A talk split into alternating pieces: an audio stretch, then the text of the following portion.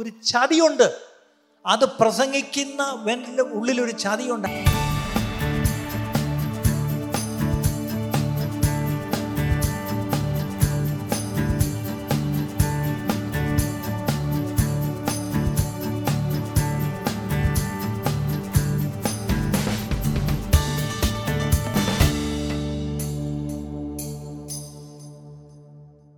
ഇന്ന് ഞാൻ കഴിഞ്ഞ ആഴ്ച പറഞ്ഞ വിഷയത്തിൻ്റെ ബാക്കി ഭാഗത്തേക്ക് ഞാൻ പോവുകയാണ്. കഴിഞ്ഞ ആഴ്ച നമ്മൾ എന്താ കണ്ടത്? WWW നമ്മൾ ഓർക്കാൻ വേണ്ടി പറഞ്ഞതേ ഉള്ളൂ. ഒന്നാമത്തെ കാര്യം വർഷിപ്പ്, ആരാധന. പക്ഷേ ആരാധന എന്ന് പറഞ്ഞപ്പോൾ കഴിഞ്ഞ ആഴ്ച വരാത്തവർക്ക് വേണ്ടി ഒന്നുകൊണ്ട് ചെറിയൊരു റീക്യാപ്പ്, അത്രയേ ഉള്ളൂ. ദൈവത്തെ നമ്മൾ സ്നേഹിക്കണം, അതാണ് ഏറ്റവും വലിയ കൽപ്പന, അല്ലേ? The greatest commandment is to love God. അപ്പം നമ്മൾ സ്നേഹിക്കുന്ന ഒരാളോട് നമ്മൾ എന്ത് ചെയ്യും? സംസാരിക്കും, അല്ലേ? ആ ദൈവത്തോട് സംസാരിക്കുന്ന സംസാരമാണ് പ്രാർത്ഥന, ശരിയാണല്ലോ? ഇനി ദൈവത്തെ സ്നേഹിക്കണമെന്ന് മാത്രം പറഞ്ഞ് ദൈവം വിട്ടില്ല. ഒരു നാണയത്തിൻ്റെ അടുത്ത വശം കൊണ്ടുണ്ട്, എന്താണ്? അയൽക്കാരനെയും സ്നേഹിക്കണം. അപ്പം അയൽക്കാരനെ സ്നേഹിക്കുന്നു എന്നുള്ള എങ്ങനെ അറിയാം? അവന് വേണ്ടിയും കൂടെ നമ്മൾ എന്ത് ചെയ്യണം? പ്രാർത്ഥിക്കണം. അതാണ് ഇൻ്റർസെഷൻ, മധ്യസ്ഥത. അപ്പം പ്രാർത്ഥനയും മധ്യസ്ഥതയും, പ്രെയർ ആൻഡ് ഇൻ്റർസെഷൻ. അടുത്തത്, ദൈവം പിതാവായ ദൈവം നോക്കുന്നത് ആരാധിക്കുന്നവരെയാണ്. അങ്ങനെയെങ്കിൽ നമ്മളിന്ന് ദൈവത്തെ ആരാധിക്കുവാൻ, നമ്മളറിയാതെ, ഞാനത് പറഞ്ഞുകൊണ്ട് ഒന്നും റിപ്പീറ്റ് ചെയ്യുന്നില്ല, നമ്മളെന്ത് ചെയ്യുന്നു? നമ്മളൊരു ആത്മീയ പോരാട്ടത്തിലാണ്. We are fighting a war, അല്ലേ? ആ പോരാട്ടത്തിൽ ജയം നിശ്ചയമാണ്. കാര്യം നമ്മളല്ല പോരാടുന്നത്, യുദ്ധം യഹോവയ്ക്കുള്ളത്, അല്ലേ? നമുക്ക് വേണ്ടി എല്ലാ യുദ്ധങ്ങളെ അവൻ ചെയ്യുന്നു. പക്ഷേ നമ്മൾ എഴുന്നേറ്റ് നിൽക്കണം. യഹോശഫാത്തിനോട് എന്നോ പറഞ്ഞത്, നീ നാളെ എഴുന്നേറ്റ് അവർക്ക് നേരെ ചെല്ലണം. പക്ഷേ ഒരു കാര്യം പറഞ്ഞു, യുദ്ധം ചെയ്യരുത്. നമ്മുടെ പ്രശ്നം, നമുക്ക് ചെല്ലാൻ വയ്യ, എഴുന്നേറ്റിരിക്കാനും വയ്യ, നമുക്ക് യുദ്ധം ചെയ്യാൻ ഭയങ്കര. പക്ഷേ നമ്മോട് യുദ്ധം ചെയ്യാൻ പറഞ്ഞിട്ടില്ല. ഏത് യുദ്ധം? അല്ലേ? നമ്മളായിട്ട് ചെന്നൊരു യുദ്ധവും ചെയ്യണ്ട. അവിടെ പറഞ്ഞത്, യഹോവ നല്ലവനല്ലോ, അവൻ്റെ ദയ എന്നേക്കുമുള്ളതെന്ന് പറഞ്ഞ് എന്ത് ചെയ്യണം? ആ രണ്ടുപേര് കോറസ് മാത്രം പാടിയാൽ മതി, മൊത്തം പാട്ട് പാടിക്കളരുത്. നമ്മുടെ പ്രശ്നം, കോറസ് പാടത്തില്ല, മൊത്തം പാടും, അല്ലേ? യഹോവയെ ദൈവം പറഞ്ഞത്, അവൻ നല്ലവനല്ലോ, അവൻ്റെ ദയ എന്നേക്കുമുള്ളത് എന്ന് മാത്രം പറഞ്ഞാൽ മതി. പക്ഷെ അത്രയും മാത്രം ഒരു പാടി എന്ത് ചെയ്തു? ഒരു വലിയ ജയം യഹോവ എന്നവർക്ക് കൊടുത്തു. ഇന്ന് നമ്മൾ നമ്മുടെ ദൈവം എത്ര നല്ലവനാണ്, അവൻ്റെ his mercy endures forever എന്ന് മാത്രം നമ്മളൊന്ന് പറഞ്ഞു നോക്കിയേ, അല്ലേ? നമുക്ക് നേരെ വരുന്ന ശത്രുവിനെ അവന് 4 വഴിക്ക് ഓടിക്കാൻ എൻ്റെ കർത്താവ് വിശ്വസ്തനാണ്. പക്ഷെ നമ്മുടെ പ്രശ്നം, നമുക്ക് നേരെ വരുന്ന ശത്രുവിനെതിരെ നമ്മൾ പോയി അങ്ങ് യുദ്ധം ചെയ്യുക. അവിടെ ഈ യുദ്ധത്തിൽ നിങ്ങൾക്ക് പൊരുതേണ്ട ആവശ്യം ഇല്ല. ആദ്യമേ ദൈവം പറഞ്ഞു, ഈ യുദ്ധത്തിൽ നിങ്ങൾക്ക് പൊരുതേണ്ട ആവശ്യം ഇല്ല. പക്ഷെ നമ്മുടെ പ്രശ്നം, നമുക്ക് ഈ ഉള്ള യുദ്ധങ്ങളെല്ലാം നമ്മളെന്തെങ്കിലും കയറി ഏറ്റുപിടിക്കും, അല്ലേ? നമ്മൾ ഈ യുദ്ധം ചെയ്യുന്ന പല യുദ്ധങ്ങളും അനാവശ്യമായിരുന്നു. അത് യുദ്ധം നമ്മൾ ചെയ്യണ്ടായിരുന്നു. പക്ഷേ നമ്മളിത് ഈ എന്താണ് കൊണ്ടേ പഠിക്കുമെന്ന് പറഞ്ഞ പോലെ നമ്മൾ പലതും നമ്മുടെ ജീവിതത്തിൽ, ഈവൻ നമ്മുടെ ആത്മീയ ജീവിതത്തിൽ പോലും നമ്മൾ ഒരുപാട് യുദ്ധങ്ങൾ, ആത്മീയ യുദ്ധങ്ങളല്ല അല്ലാത്ത ഒരുപാട് യുദ്ധങ്ങൾ ചെയ്തിട്ടുണ്ട്, അല്ലേ? എന്തോ ഒരു യുദ്ധങ്ങൾ. ഇപ്പോഴും ചില വീടുകളിലൊക്കെ ചെന്നാൽ അമ്മായിമയും വരുമ്പോഴും കൂടെ എന്തോ ഒരു യുദ്ധമാണ്, അല്ലേ? സത്യം പറഞ്ഞാൽ ആ യുദ്ധത്തിൻ്റെ ആവശ്യമില്ല, അല്ലേ? അതിൽ ഒരാളങ്ങ് വിട്ടുകൊടുത്ത് ദൈവത്തെ അങ്ങ് ആരാധിച്ചിരുന്നെങ്കിൽ ഈ പ്രശ്നമില്ലായിരുന്നു, അല്ലേ? ഇതുപോലെ നമ്മൾ ഈ ആ ദിവസങ്ങളിൽ നമ്മളൊരു ആരാധകരായിട്ട് മാറുമ്പം നമ്മളറിയാതെ തന്നെ ദൈവം നമുക്ക് വേണ്ടി പ്രവർത്തിക്കും എന്നുള്ള കാര്യം മറക്കരുത്. അപ്പം ഇന്ന് അതിൻ്റെ രണ്ടാമത്തെ ഡബ്ല്യൂയിലേക്ക് വരികയാണ്. എന്തായിരിക്കാം? രാവിലത്തെ സർവീസിൽ ഞാനത് പറഞ്ഞു. വേറൊന്നുമല്ല, number 2 is actually the word. എന്താണ്? വചനം, അല്ലേ? വചനം എന്ന് പറയുമ്പോൾ നിങ്ങളിവിടെ അയ്യേ വചനമോ, അതൊക്കെ നമുക്കറിയാമല്ലോ, അല്ലേ? ഇന്നത്തെ ഏറ്റവും വലിയൊരു പ്രശ്നം, ഞാൻ ക്രിസ്തീയ മണ്ഡലത്തിൽ കാണുന്ന ക്രിസ്തീയ ഗോളത്തിൽ കാണുന്ന ഒരു കാര്യമുണ്ട്. എന്താണെന്നറിയോ? ഒരു കൂട്ടർ എപ്പോഴും പ്രാർത്ഥനയും ആരാധനയും വിടുതലും ബഹളമായിട്ട് ഒരു സൈഡിൽ കൂടെ അങ്ങ് പോകും, അവർ എക്സ്ട്രീമിലോട്ട് അങ്ങ് പോകും. പക്ഷേ ദൈവവചനം എന്ന് പറയുമ്പോൾ എന്ത് ചെയ്യും? അത് നമുക്കറിയാം, അല്ലേ? ചില ആരാധനകൾ ചെല്ലുമ്പം, ആരാധന എന്ന് പറയുമ്പോൾ ചില മീറ്റിങ്ങിൽ ചെല്ലുമ്പം ആദ്യത്തെ 1 മണിക്കൂർ ഇങ്ങനെ ഒരുമാതിരി എന്താണ് കാത്തിച്ച് നിർത്തും, അല്ലേ? കാത്തിച്ച് നിർത്തി ശരിക്കും പറഞ്ഞാൽ ഇവിടെ മൊത്തം ഇളക്കും. പക്ഷേ ഇളക്കെല്ലാം കഴിഞ്ഞിട്ട് അവസാനം ഒരു പാവപ്പെട്ട ഒരാൾ ദൈവദാസൻ എഴുന്നേറ്റ് ദൈവവചനമായിട്ട് എഴുന്നേറ്റിരിക്കുമ്പം ഓരോരുത്തർ ഫ്രണ്ട് ഇരുന്നുകൊണ്ട്, ഞാൻ എന്തിനാണ് ചില ഉറക്ക കൂർക്കം വലിച്ചതെന്ന് വെച്ചാൽ ആരെങ്കിലും ഉണരാനാണ്.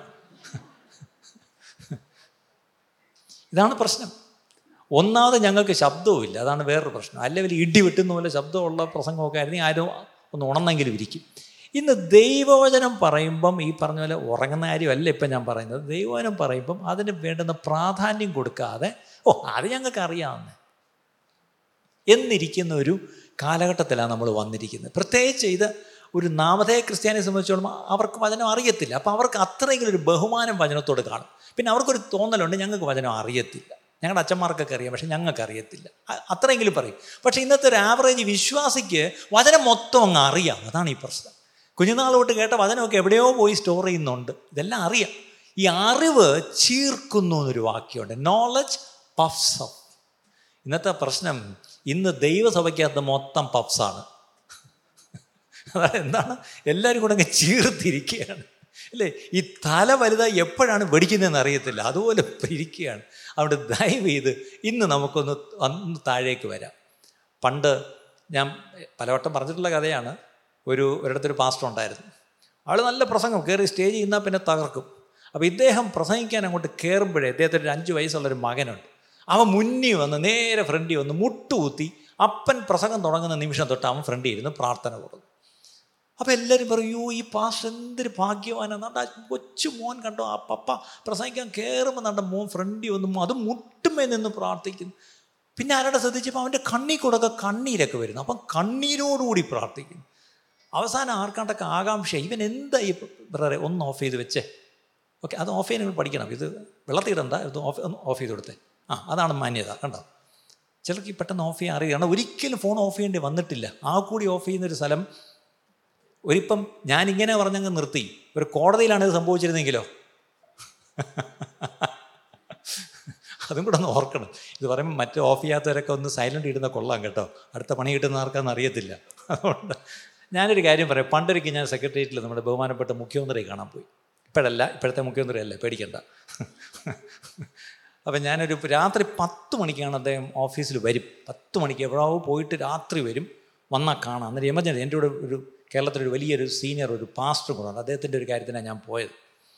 അപ്പോൾ അവിടെ ചെന്ന് ഒരു റിസപ്ഷൻ ഏരിയയിൽ ഇരുന്നു. അപ്പം അന്ന് ഈ 10 മണിക്ക് ഇദ്ദേഹം കാണാമെന്ന് പറഞ്ഞ കാരണം ക്ഷണിക്കപ്പെട്ട 5-6 പേരേ ഉള്ളായിരുന്നു. അപ്പം അന്നത്തെ വിജിലൻസ് ഡയറക്ടർ അവിടെ ഉണ്ടായിരുന്നു, അന്നത്തെ ADGP അവിടെ ഒരു ആളിരിപ്പിടുണ്ടായിരുന്നു, വേറൊരു ചീഫ് സെക്രട്ടറി അവിടെ ഇരിക്കുന്നു, എല്ലാവരും ഇരിക്കുന്നു. അപ്പോൾ അവിടെ കൊച്ചൊരു board, please switch off your mobile phones. അപ്പം ഞാൻ ശ്രദ്ധിക്കുകയായിരുന്നു, ഒരു മുഖ്യമന്ത്രിയുടെ ഓഫീസിൽ അദ്ദേഹത്തെ കാണാൻ വരുമ്പോൾ നമ്മൾ എത്ര ഗൗരവത്തോടെ നമ്മളെല്ലാവരും ഫോൺ എടുത്ത്, അത് സൈലൻ്റ് ഒന്നുമല്ല, അങ്ങ് ഓഫ് ചെയ്ത് അങ്ങ് ഞെക്കി ഓഫ് ചെയ്തെന്ന് ഉറപ്പിച്ചിട്ടാണ് എല്ലാവരും അവിടെ ഇരിക്കുന്നത്. അപ്പം ഞാനതെല്ലാം നോട്ട് ചെയ്തുകൊണ്ടിരുന്നു. അവിടെ കുറേ നേരം ഇരിക്കേണ്ടി വന്നു. അപ്പം ഞാൻ ശ്രദ്ധിച്ചായിരുന്നു, എത്ര വലിയ ഓഫീസർമാരായാലും എത്ര വലിയവരായാലും അവരവിടെ കയറുമ്പോൾ ഫോണൊക്കെ ഓഫ് ചെയ്ത് വളരെ ബഹുമാനത്തോടെ ആയിരിക്കും, വളരെ ഭയത്തോടെ ആയിരിക്കും. അന്ന് ഞാനിപ്പോൾ ആ പാസ്റ്ററോട് പറയുകയും ചെയ്തു, പാസ്റ്ററെ നമ്മുടെ തരത്തിലെങ്ങാണ് ഇത് പറ്റുമോ? അദ്ദേഹം കർത്താവിൻ്റെ സന്നിധി വിശ്രമിക്കുന്നു. പാസ്റ്റർ PS ഫിലിപ്പായിരുന്നു. അദ്ദേഹം പറഞ്ഞു, ശരിയാ സമയം, ഇത് നമ്മൾ കണ്ടു പഠിക്കണം. കണ്ടോ ഇവിടെ കയറി ഇത്രയും വലിയ വലിയ ആൾക്കാരായി ഈ വന്നിരിക്കുന്നവർ, പക്ഷെ അവരെല്ലാവരുടെ ഫോൺ എടുത്ത് ഓഫ് ചെയ്തിട്ടായിരിക്കുന്നത്. പക്ഷേ ദൈവസന്നിധി വരുമ്പോഴോ നമുക്ക് യാതൊരു ഇതും ആക്കാൻ സാറിനെ പറഞ്ഞല്ല കേട്ടോ, ഞാനൊരു ഒരു ഒരു ഒരു സത്യം നമ്മളൊന്ന് മനസ്സിലാക്കണം, അതിനു വേണ്ടിയാണ്. അപ്പം ഞാൻ ഈ പറഞ്ഞു വന്നത്, ഈ പയ്യൻ ഇങ്ങനെ പ്രാർത്ഥിക്കുമ്പം ആർക്കോ തോന്നി ഇവനോട് ചെന്നൊന്ന് ചോദിക്കാം, മോനെ എന്തുവാ നീ പ്രാർത്ഥിക്കുന്നത്? അപ്പോൾ ആരോ അവൻ്റെ അടുത്ത് നിന്ന് ചോദിക്കാൻ ചെന്നപ്പോൾ ഇവൻ കരഞ്ഞ് പ്രാർത്ഥിക്കുകയാണ്. അപ്പോൾ ഇവൻ പ്രാർത്ഥിക്കുന്നത് ഒരു വരിയേ ഉള്ളൂ. എന്താണ് ഇവൻ പ്രാർത്ഥിക്കുന്ന വരി എന്നറിയാമോ? ഒരടി താക്കണേ തോപ്പച്ചാ, ഒരടി താക്കണേ, ഒരടി താക്കണേ, ഒരടി താക്കണേ എന്നാ എന്തുവാ. അവസാനം ഇതൊക്കെ കഴിഞ്ഞിട്ട് ആരോട് ചോദിച്ചു, മോനെ എന്തുവാ നീ പ്രാർത്ഥിക്കുന്നത്? മക്കളെ ഞാൻ പ്രാർത്ഥിക്കുന്ന ഈ പപ്പ പ്രസംഗിക്കുന്നതൊക്കെ ഈ തലയ്ക്കകത്തുള്ളതായി പ്രസംഗിക്കുന്നത്, ഒരടി താണ് ഹൃദയത്തിൽ നിന്നൊന്നും പ്രസംഗിക്കാൻ വേണ്ടിയാണ് ഞാൻ ഈ പ്രാർത്ഥിക്കുന്നത്. കാര്യം മനസ്സിലായല്ലേ? ഇന്ന് നമുക്കും വിശ്വാസികളെന്ന് പറയുമ്പം നമ്മുടെ തലയ്ക്കകത്ത് മൊത്തം വചനമുണ്ട്, പക്ഷെ തലയ്ക്കകത്തുള്ള വചനം കൊണ്ട് ഒരു ഗുണവുമില്ല.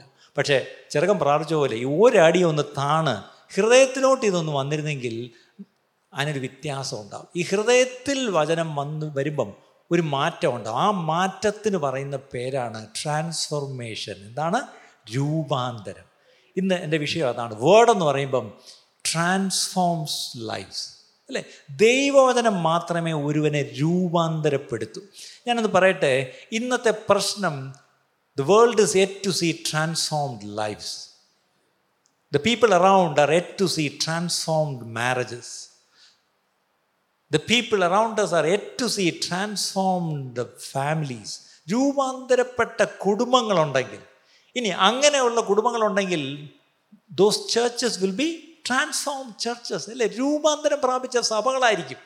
അങ്ങനെയുള്ള സഭകളിലൂടെ ദേശത്തിനൊരു രൂപാന്തരം വരത്തുള്ളൂ. എത്ര പേര് അതിനൊരു രാമയും പറയും? എന്നാൽ നമ്മളെല്ലാം കുറ്റം പറയുന്നേ, എൽ ഡി എഫിനെയും യു ഡി എഫിനെയും കുറ്റം പറയുന്നു, നമ്മൾ കേന്ദ്രത്തെ കുറ്റം പറയും, എല്ലാവരെയും കുറ്റം പറയും, രാഷ്ട്രീയക്കാരെ കുറ്റം പറയും, സർക്കാരിനെ കുറ്റം പറയും.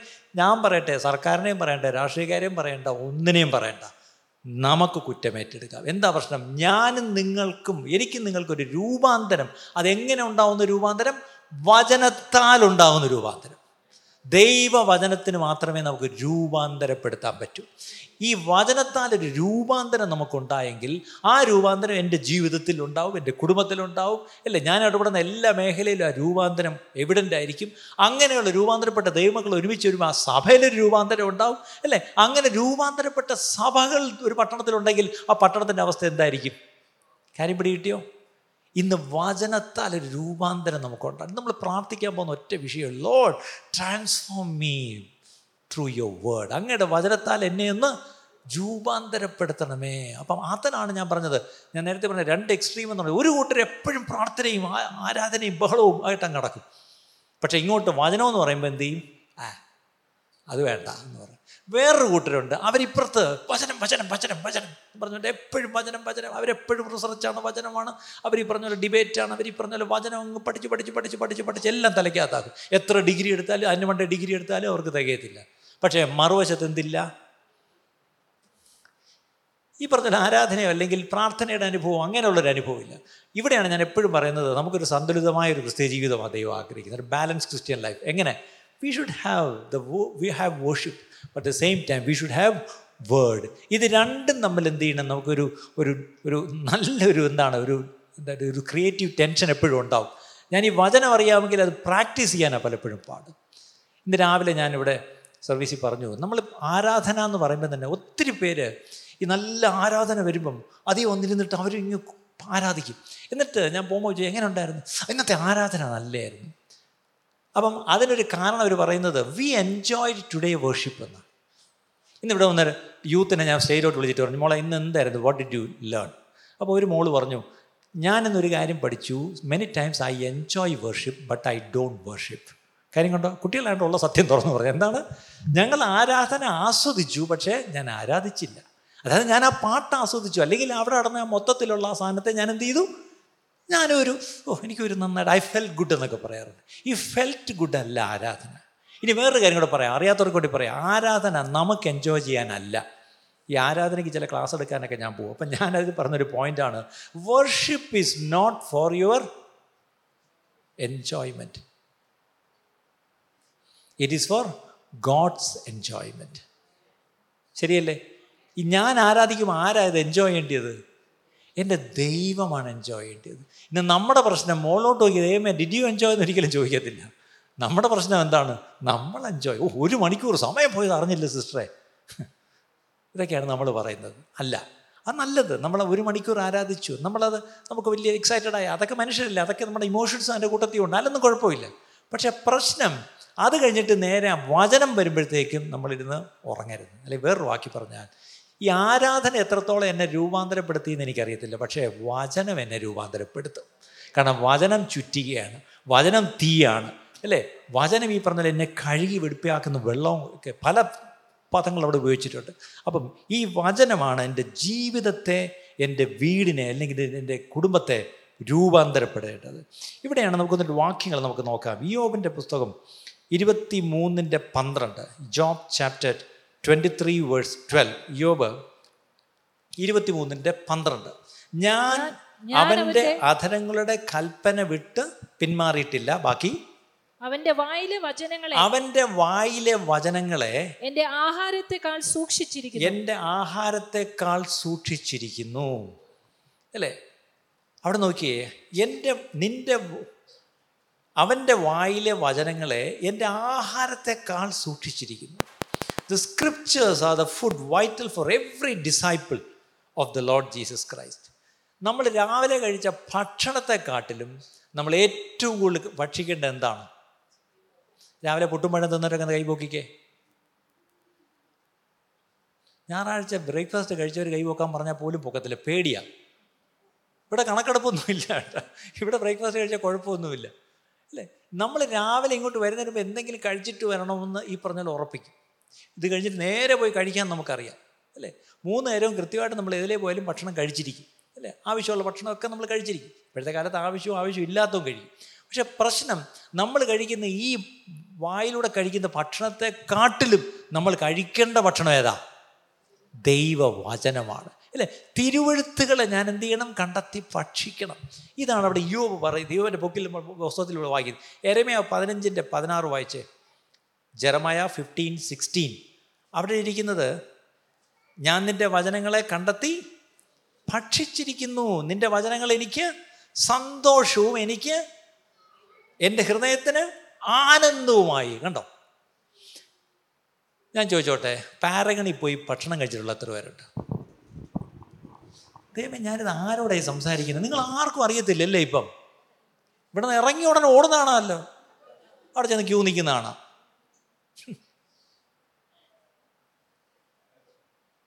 ലൂലുവിൽ 2ാമത്തെ നിലയിൽ പോയിട്ടുള്ള എത്ര പേരുണ്ട്? ആ, അത് കുറച്ചുകൂടെ ഉണ്ട്. ഞാൻ ചോദിച്ചോട്ടെ, അവിടെ ചെന്ന് ഭക്ഷണം കഴിച്ച് മൂക്കുമുട്ട അടിച്ചിട്ട് എന്താണ് എൻ്റെ ബാക്കി കൂടെ ചേർത്ത് പറയാം, ആ എനിക്ക് സന്തോഷവും എൻ്റെ ഹൃദയത്തിന് ആനന്ദവുമായിട്ട് തിരിച്ചു വന്ന എത്ര പേരുണ്ട്?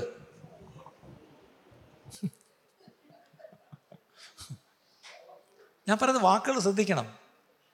നമ്മൾ കഴിക്കുന്ന ഭക്ഷണം ആദ്യം ആനന്ദവും സന്തോഷവും ഒന്നും തരത്തില്ല എന്ന്. അപ്പോഴും കഴിച്ചപ്പോൾ ഒരു സന്തോഷം പോലെയൊക്കെ തോന്നി, പുറത്തോട്ടിറങ്ങി ഗ്യാസിൻ്റെ ഗുളിയും വാങ്ങിച്ചോണ്ടാണ് വീട്ടിൽ കയറിയത് അല്ലേ. പക്ഷെ ഇവിടെ ദൈവവചനം കണ്ടെത്തി ഭക്ഷിക്കുന്നവർക്ക് എന്തുണ്ട്? ഹൃദയത്തിന് ആനന്ദവും സന്തോഷമുണ്ട്. അത് ഇംഗ്ലീഷിൽ എങ്ങനെയാണ് കിടക്കുന്നത് അല്ലേ? അവിടെ ശരിക്കും പറഞ്ഞാൽ it will be my joy and my heart's delight അല്ലേ. I was joyous. എൻ്റെ ഹൃദയത്തിന് ആനന്ദവും സന്തോഷവും തരുന്നതാണ് ദൈവത്തിൻ്റെ വചനം. ഇനി ആത്മാർത്ഥമായിട്ട് നമ്മളിന്ന് ഞാനൊരു വലിയ പ്രസംഗമല്ല ചെയ്യാൻ പോകുന്നത്. ഒന്ന് നിർത്തി പോവാം ഒരു നിമിഷം. നമുക്ക് നമ്മോടൊന്ന് ചോദിക്കാം, ഞാൻ ദൈവവചനത്തിൽ ആനന്ദം കണ്ടെത്തുന്ന ആളാണോ? ഞാൻ ദൈവവചനത്തിൽ സന്തോഷിക്കുന്ന ആളാണോ? ഇനി ഞാൻ ഒരു കാര്യം കൂടെ പറയാം. നമ്മൾ ഈ ദൈവവചനത്തിൽ സന്തോഷിക്കുക, ആനന്ദിക്കുക എന്ന് പറയുമ്പം നമ്മളൊരു പ്രസംഗം കേൾക്കുമ്പം കിട്ടുന്നൊരു സന്തോഷം, ആ കേൾക്കുമ്പോൾ ഒരു സന്തോഷം, അല്ലെങ്കിൽ നല്ലൊരു യൂട്യൂബിലൊരു മെസ്സേജ് കാണുമ്പോൾ ഒരു സന്തോഷം, അതാണ് നമ്മളീ പറയുന്നത്. പക്ഷെ ഞാൻ അങ്ങനെ കേൾക്കുന്ന സന്തോഷമല്ല ഞാനീ പറയുന്നത്. നിങ്ങളായിട്ട് വേദവസ്തു എടുത്ത് വായിക്കുമ്പം അതിലൂടെ ആനന്ദം കണ്ടെത്തുന്ന ഒരാളാണ്, അതിൽ സന്തോഷിക്കുന്ന ഒരാളാണ്. ഓ കർത്താവേ സ്തോത്രം, ഇന്ന് ഞാൻ വായിച്ചപ്പം എനിക്ക് സന്തോഷം, എൻ്റെ ഹൃദയത്തിന് സന്തോഷമായി, ദൈവം എന്നോട് സംസാരിച്ചു എന്നൊരു സാക്ഷ്യം നമുക്കുണ്ടോ? അതാണ് ഈ നമ്മളീ പഠിച്ചുകൊണ്ടിരിക്കുന്ന പ്രിയപ്പെട്ടവരെ. അതാണ് ഈ പറഞ്ഞ തിരുവെഴുത്ത് നമ്മൾ ധ്യാനിക്കുക എന്നൊക്കെ പറഞ്ഞു. അതിലൂടെ നമ്മൾ മനസ്സിലാക്കുന്ന അതൊക്കെയാണ് അല്ലേ. ദൈവവചനം വായിക്കുമ്പോൾ എനിക്കൊരു വലിയ സന്തോഷം, ദൈവവചനം വായിക്കുമ്പം എനിക്കൊരു ഭയങ്കര ആനന്ദം എൻ്റെ ഉള്ളിൽ വന്നു എന്ന് നമുക്ക് പറയാൻ കഴിയുന്നുവെങ്കിൽ അതാണ് ഏറ്റവും വലിയ കാര്യം. അപ്പം കഴിക്കുന്ന ഭക്ഷണം അത് നമുക്ക് ആനന്ദം തരുന്നുവെങ്കിൽ അതിനേക്കാൾ എത്ര അധികമാണ് ഈ ദൈവവചനം കണ്ടെത്തി ഭക്ഷിച്ച് ആനന്ദം കണ്ടെത്തേണ്ടത്. ഇന്നൊരു തീരുമാനം എല്ലാവരും ഒന്ന് എടുത്താട്ട്, കർത്താവേ ഞാൻ കഴിക്കുന്ന ഭക്ഷണത്തെക്കാട്ടിലും ഞാൻ കണ്ടെത്തി ഭക്ഷിക്കും. ആലോചിക്കുക, നിങ്ങളൊക്കെ ഒരു നല്ല ഭക്ഷണം എന്നിട്ട് എവിടെയെങ്കിലും ബാലരാപുരത്തിനപ്പുറത്ത് എന്താണ് സ്ഥലത്തിൻ്റെ പേര്, ചിക്കൻ കിട്ടുന്നൊരു സ്ഥലമുണ്ടല്ലോ. ഓ ഇപ്പം ആർക്കും അറിയത്തില്ല, അല്ലാത്തപ്പോഴൊക്കെ നമ്മളെ പറ. ബാലരാപുരത്തൊന്നും കാഞ്ഞിരംകുളത്തോട്ട് പോകുന്ന വഴിക്ക് അവിടെ ഒരു ചിക്കൻ സ്ഥലമുണ്ട്. ഞാൻ പോയിട്ടില്ല കേട്ടോ, ഇതൊക്കെ പറയുമ്പോഴും എന്നോട് ഒത്തിരി പേര് പറഞ്ഞിട്ടുണ്ട്. അപ്പം അവിടെ കണ്ടെത്തി പോയി ഭക്ഷണം, അതാണ് ഞാൻ കണ്ടെത്തി എന്നുള്ള വാക്ക് പറയാൻ വേണ്ടിയാണ്, പോയി ഗൂഗിളിട്ട് പോയി കണ്ടെത്തി ഭക്ഷിക്കാൻ നമുക്കറിയാം. വിഴിഞ്ഞത്തിനപ്പുറത്ത് മീൻ കിട്ടുന്ന സ്ഥലമുണ്ട്, പൊരിച്ചു തരുന്ന സ്ഥലമെന്ന് പറഞ്ഞാൽ കണ്ടെത്തി പോയി ഭക്ഷിക്കാനറിയാം. ശരിയല്ലേ? നിങ്ങളെന്നെ നോക്കുന്നുണ്ടോ തോന്നുന്നു ഞാനെന്തോ ഞാൻ ബീഹാറിൽ നിന്നല്ല കേട്ടോ, ഞാനിവിടുത്തെ ആയിരുന്ന. നിങ്ങളെല്ലാവരും എന്നെ നോക്കുന്നുണ്ടോ തോന്നുന്നു ഞാൻ ഏതോ ഗ്രഹത്തിൽ നിന്ന് വന്ന പോലെയാണ് അല്ലേ. ഒരു ഭക്ഷണം എവിടെയെങ്കിലും ഉണ്ട്, അത് നല്ലതാണ് കൂടിയതാണെന്ന് കണ്ടാൽ, അല്ലെങ്കിൽ വെറൈറ്റി ഉണ്ടെന്ന് പറഞ്ഞാൽ നമ്മൾ എത്ര പെട്രോൾ അടിച്ചും പോയി കണ്ടെത്തി പോയി ഭക്ഷിക്കാൻ നമ്മൾ തയ്യാറാണ്. എൻ്റെ ചോദ്യം, ഞാനൊരു വെല്ലുവിളി എന്നോട് ഉൾപ്പെടെയാണ് ഞാൻ പറയുന്നത്, ഇതുപോലെ നമ്മൾ വചനത്തെ കണ്ടെത്തി ഭക്ഷിക്കാറുണ്ടോ? വചനത്തെ കണ്ടെത്തി ഭക്ഷിക്കണമെങ്കിൽ അതിൻ്റെ സമയം കണ്ടെത്തണം, ആദ്യം അതിനൊരു സ്ഥലം കണ്ടെത്തണം, അതിനൊരു സാവകാശം കണ്ടെത്തണം, അല്ലേ, അതിനൊരു അവസരം കണ്ടെത്തണം, ഇതൊക്കെ കണ്ടെത്തണം. അപ്പോഴാണ് വചനത്തെ കണ്ടെത്തി എന്ന് പറയുന്നത്. അല്ല, ബൈബിൾ നമ്മുടെ കയ്യിലുണ്ട്, പക്ഷേ അതുകൊണ്ട് ആയി മാത്രമായില്ല, അതിനൊരു സമയം കണ്ടെത്തണം. ഞാനീ പറഞ്ഞത് ഗ്രീക്കൊന്നും അല്ലല്ലോ, അല്ലേ അല്ലേ. ഇത് കേട്ടപ്പോൾ നമുക്കൊരു മനസ്സിലും ശരിയാ കർത്താവേ, ശരിയാ, വചനം കണ്ടെത്തി. അങ്ങനെ എനിക്ക് ചിലപ്പോൾ ഈ ഭക്ഷണം കഴിക്കുമ്പോൾ ചിലർ പറയാറില്ലേ, ഇങ്ങനെ വലിച്ചു വരെ കഴിച്ചിട്ട് പോകാതെ ആസ്വദിച്ച് കഴിക്കണം. അതുപോലെ എത്ര പേര് ആസ്വദിച്ച് വചനം വായിക്കാറുണ്ട്? രാത്രി കിടക്കുന്നതിന് മുമ്പ് 91 സങ്കീർത്തനം, അത് മാത്രമേ ഉള്ളൂ. 91 സങ്കീർത്തനം ഇല്ലായിരുന്നെങ്കിൽ നമ്മുടെ ജന്മം പാഴായി പോയതിന്. അല്ല, ചോദിക്കുക അതൊന്നതിൻ്റെ അതുകൊണ്ട് മാത്രം ജീവിക്കുന്ന കുറേ പേരുണ്ട്, എനിക്കറിയാം, അല്ലേ. തമിഴ്നാട്ടിലും എനിക്കറിയാം, CSI കുടുംബങ്ങളിലൊക്കെ രാത്രി പ്രാർത്ഥിച്ചിട്ട് കിടക്കുന്നതിന് മുമ്പ് ഈ 91 മൊത്തത്തിൽ ഒന്ന് പറഞ്ഞിട്ടേ കിടക്കും. അന്നേരം മറ്റേ ഇതാണ് വെട്ടുകത്തിയാണ് തലനക്കടി, അത് വെച്ചിട്ടേ നമ്മൾ ഉറങ്ങും, അല്ലേ. ഈ 91 കൊണ്ട് മാത്രം ജീവിക്കരുത്. നിങ്ങൾക്ക് പേടിയാണെങ്കിൽ അതിൻ്റെ 90 കൂടെ ഒന്ന് വായിക്കുക. അത് കട്ടക്കാപ്പിയും കുടിച്ചുകൂടി രാത്രി ഉറക്കമുളച്ചിരുന്ന് മാത്രം വായിക്കുന്നൊരു സങ്കീർത്തനമാണ് 90. അതൊന്ന് വായിച്ചു നോക്കണം, അല്ലേ.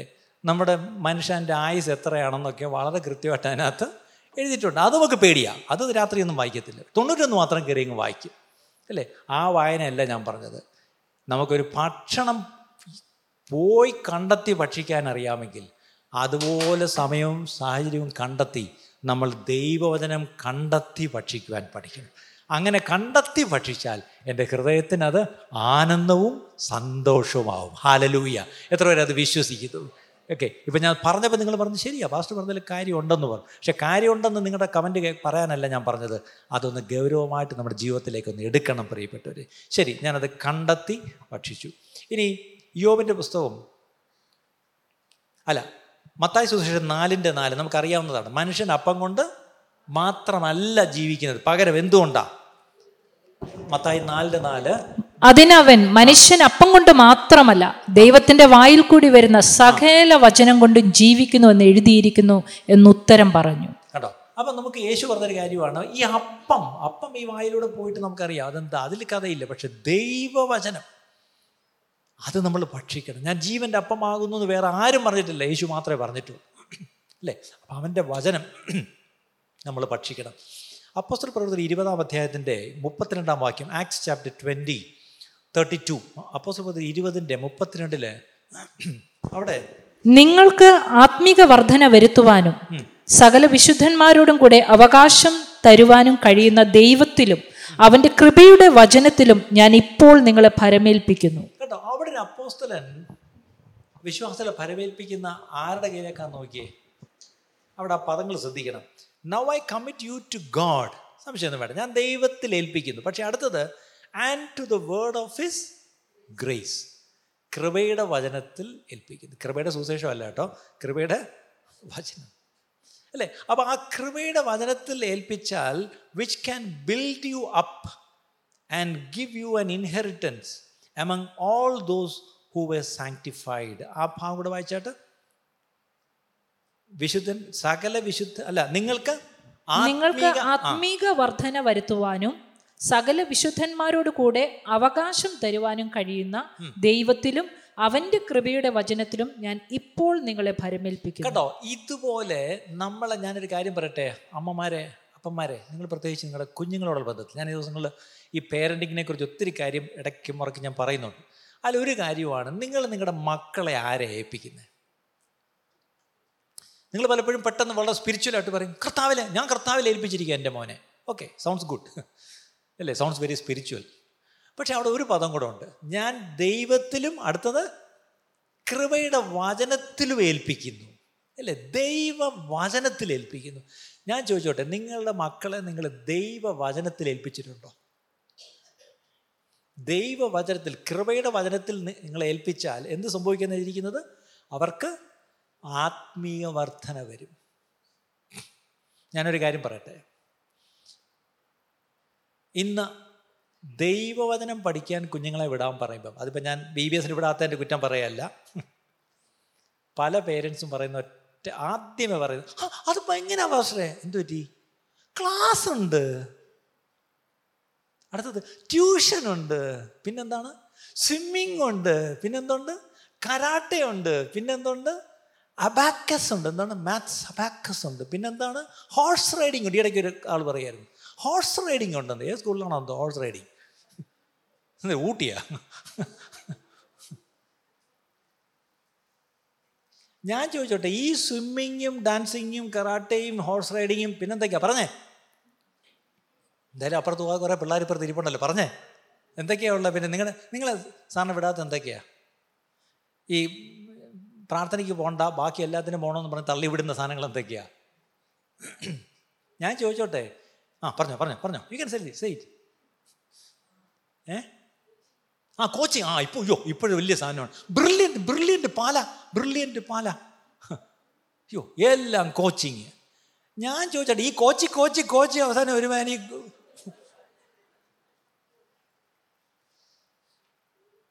ഞാനൊരു കാര്യം പറയാം, ഈ കോച്ചിങ് ഒന്നും അവർക്ക് ആത്മീയവർദ്ധന വരുത്തത്തില്ല.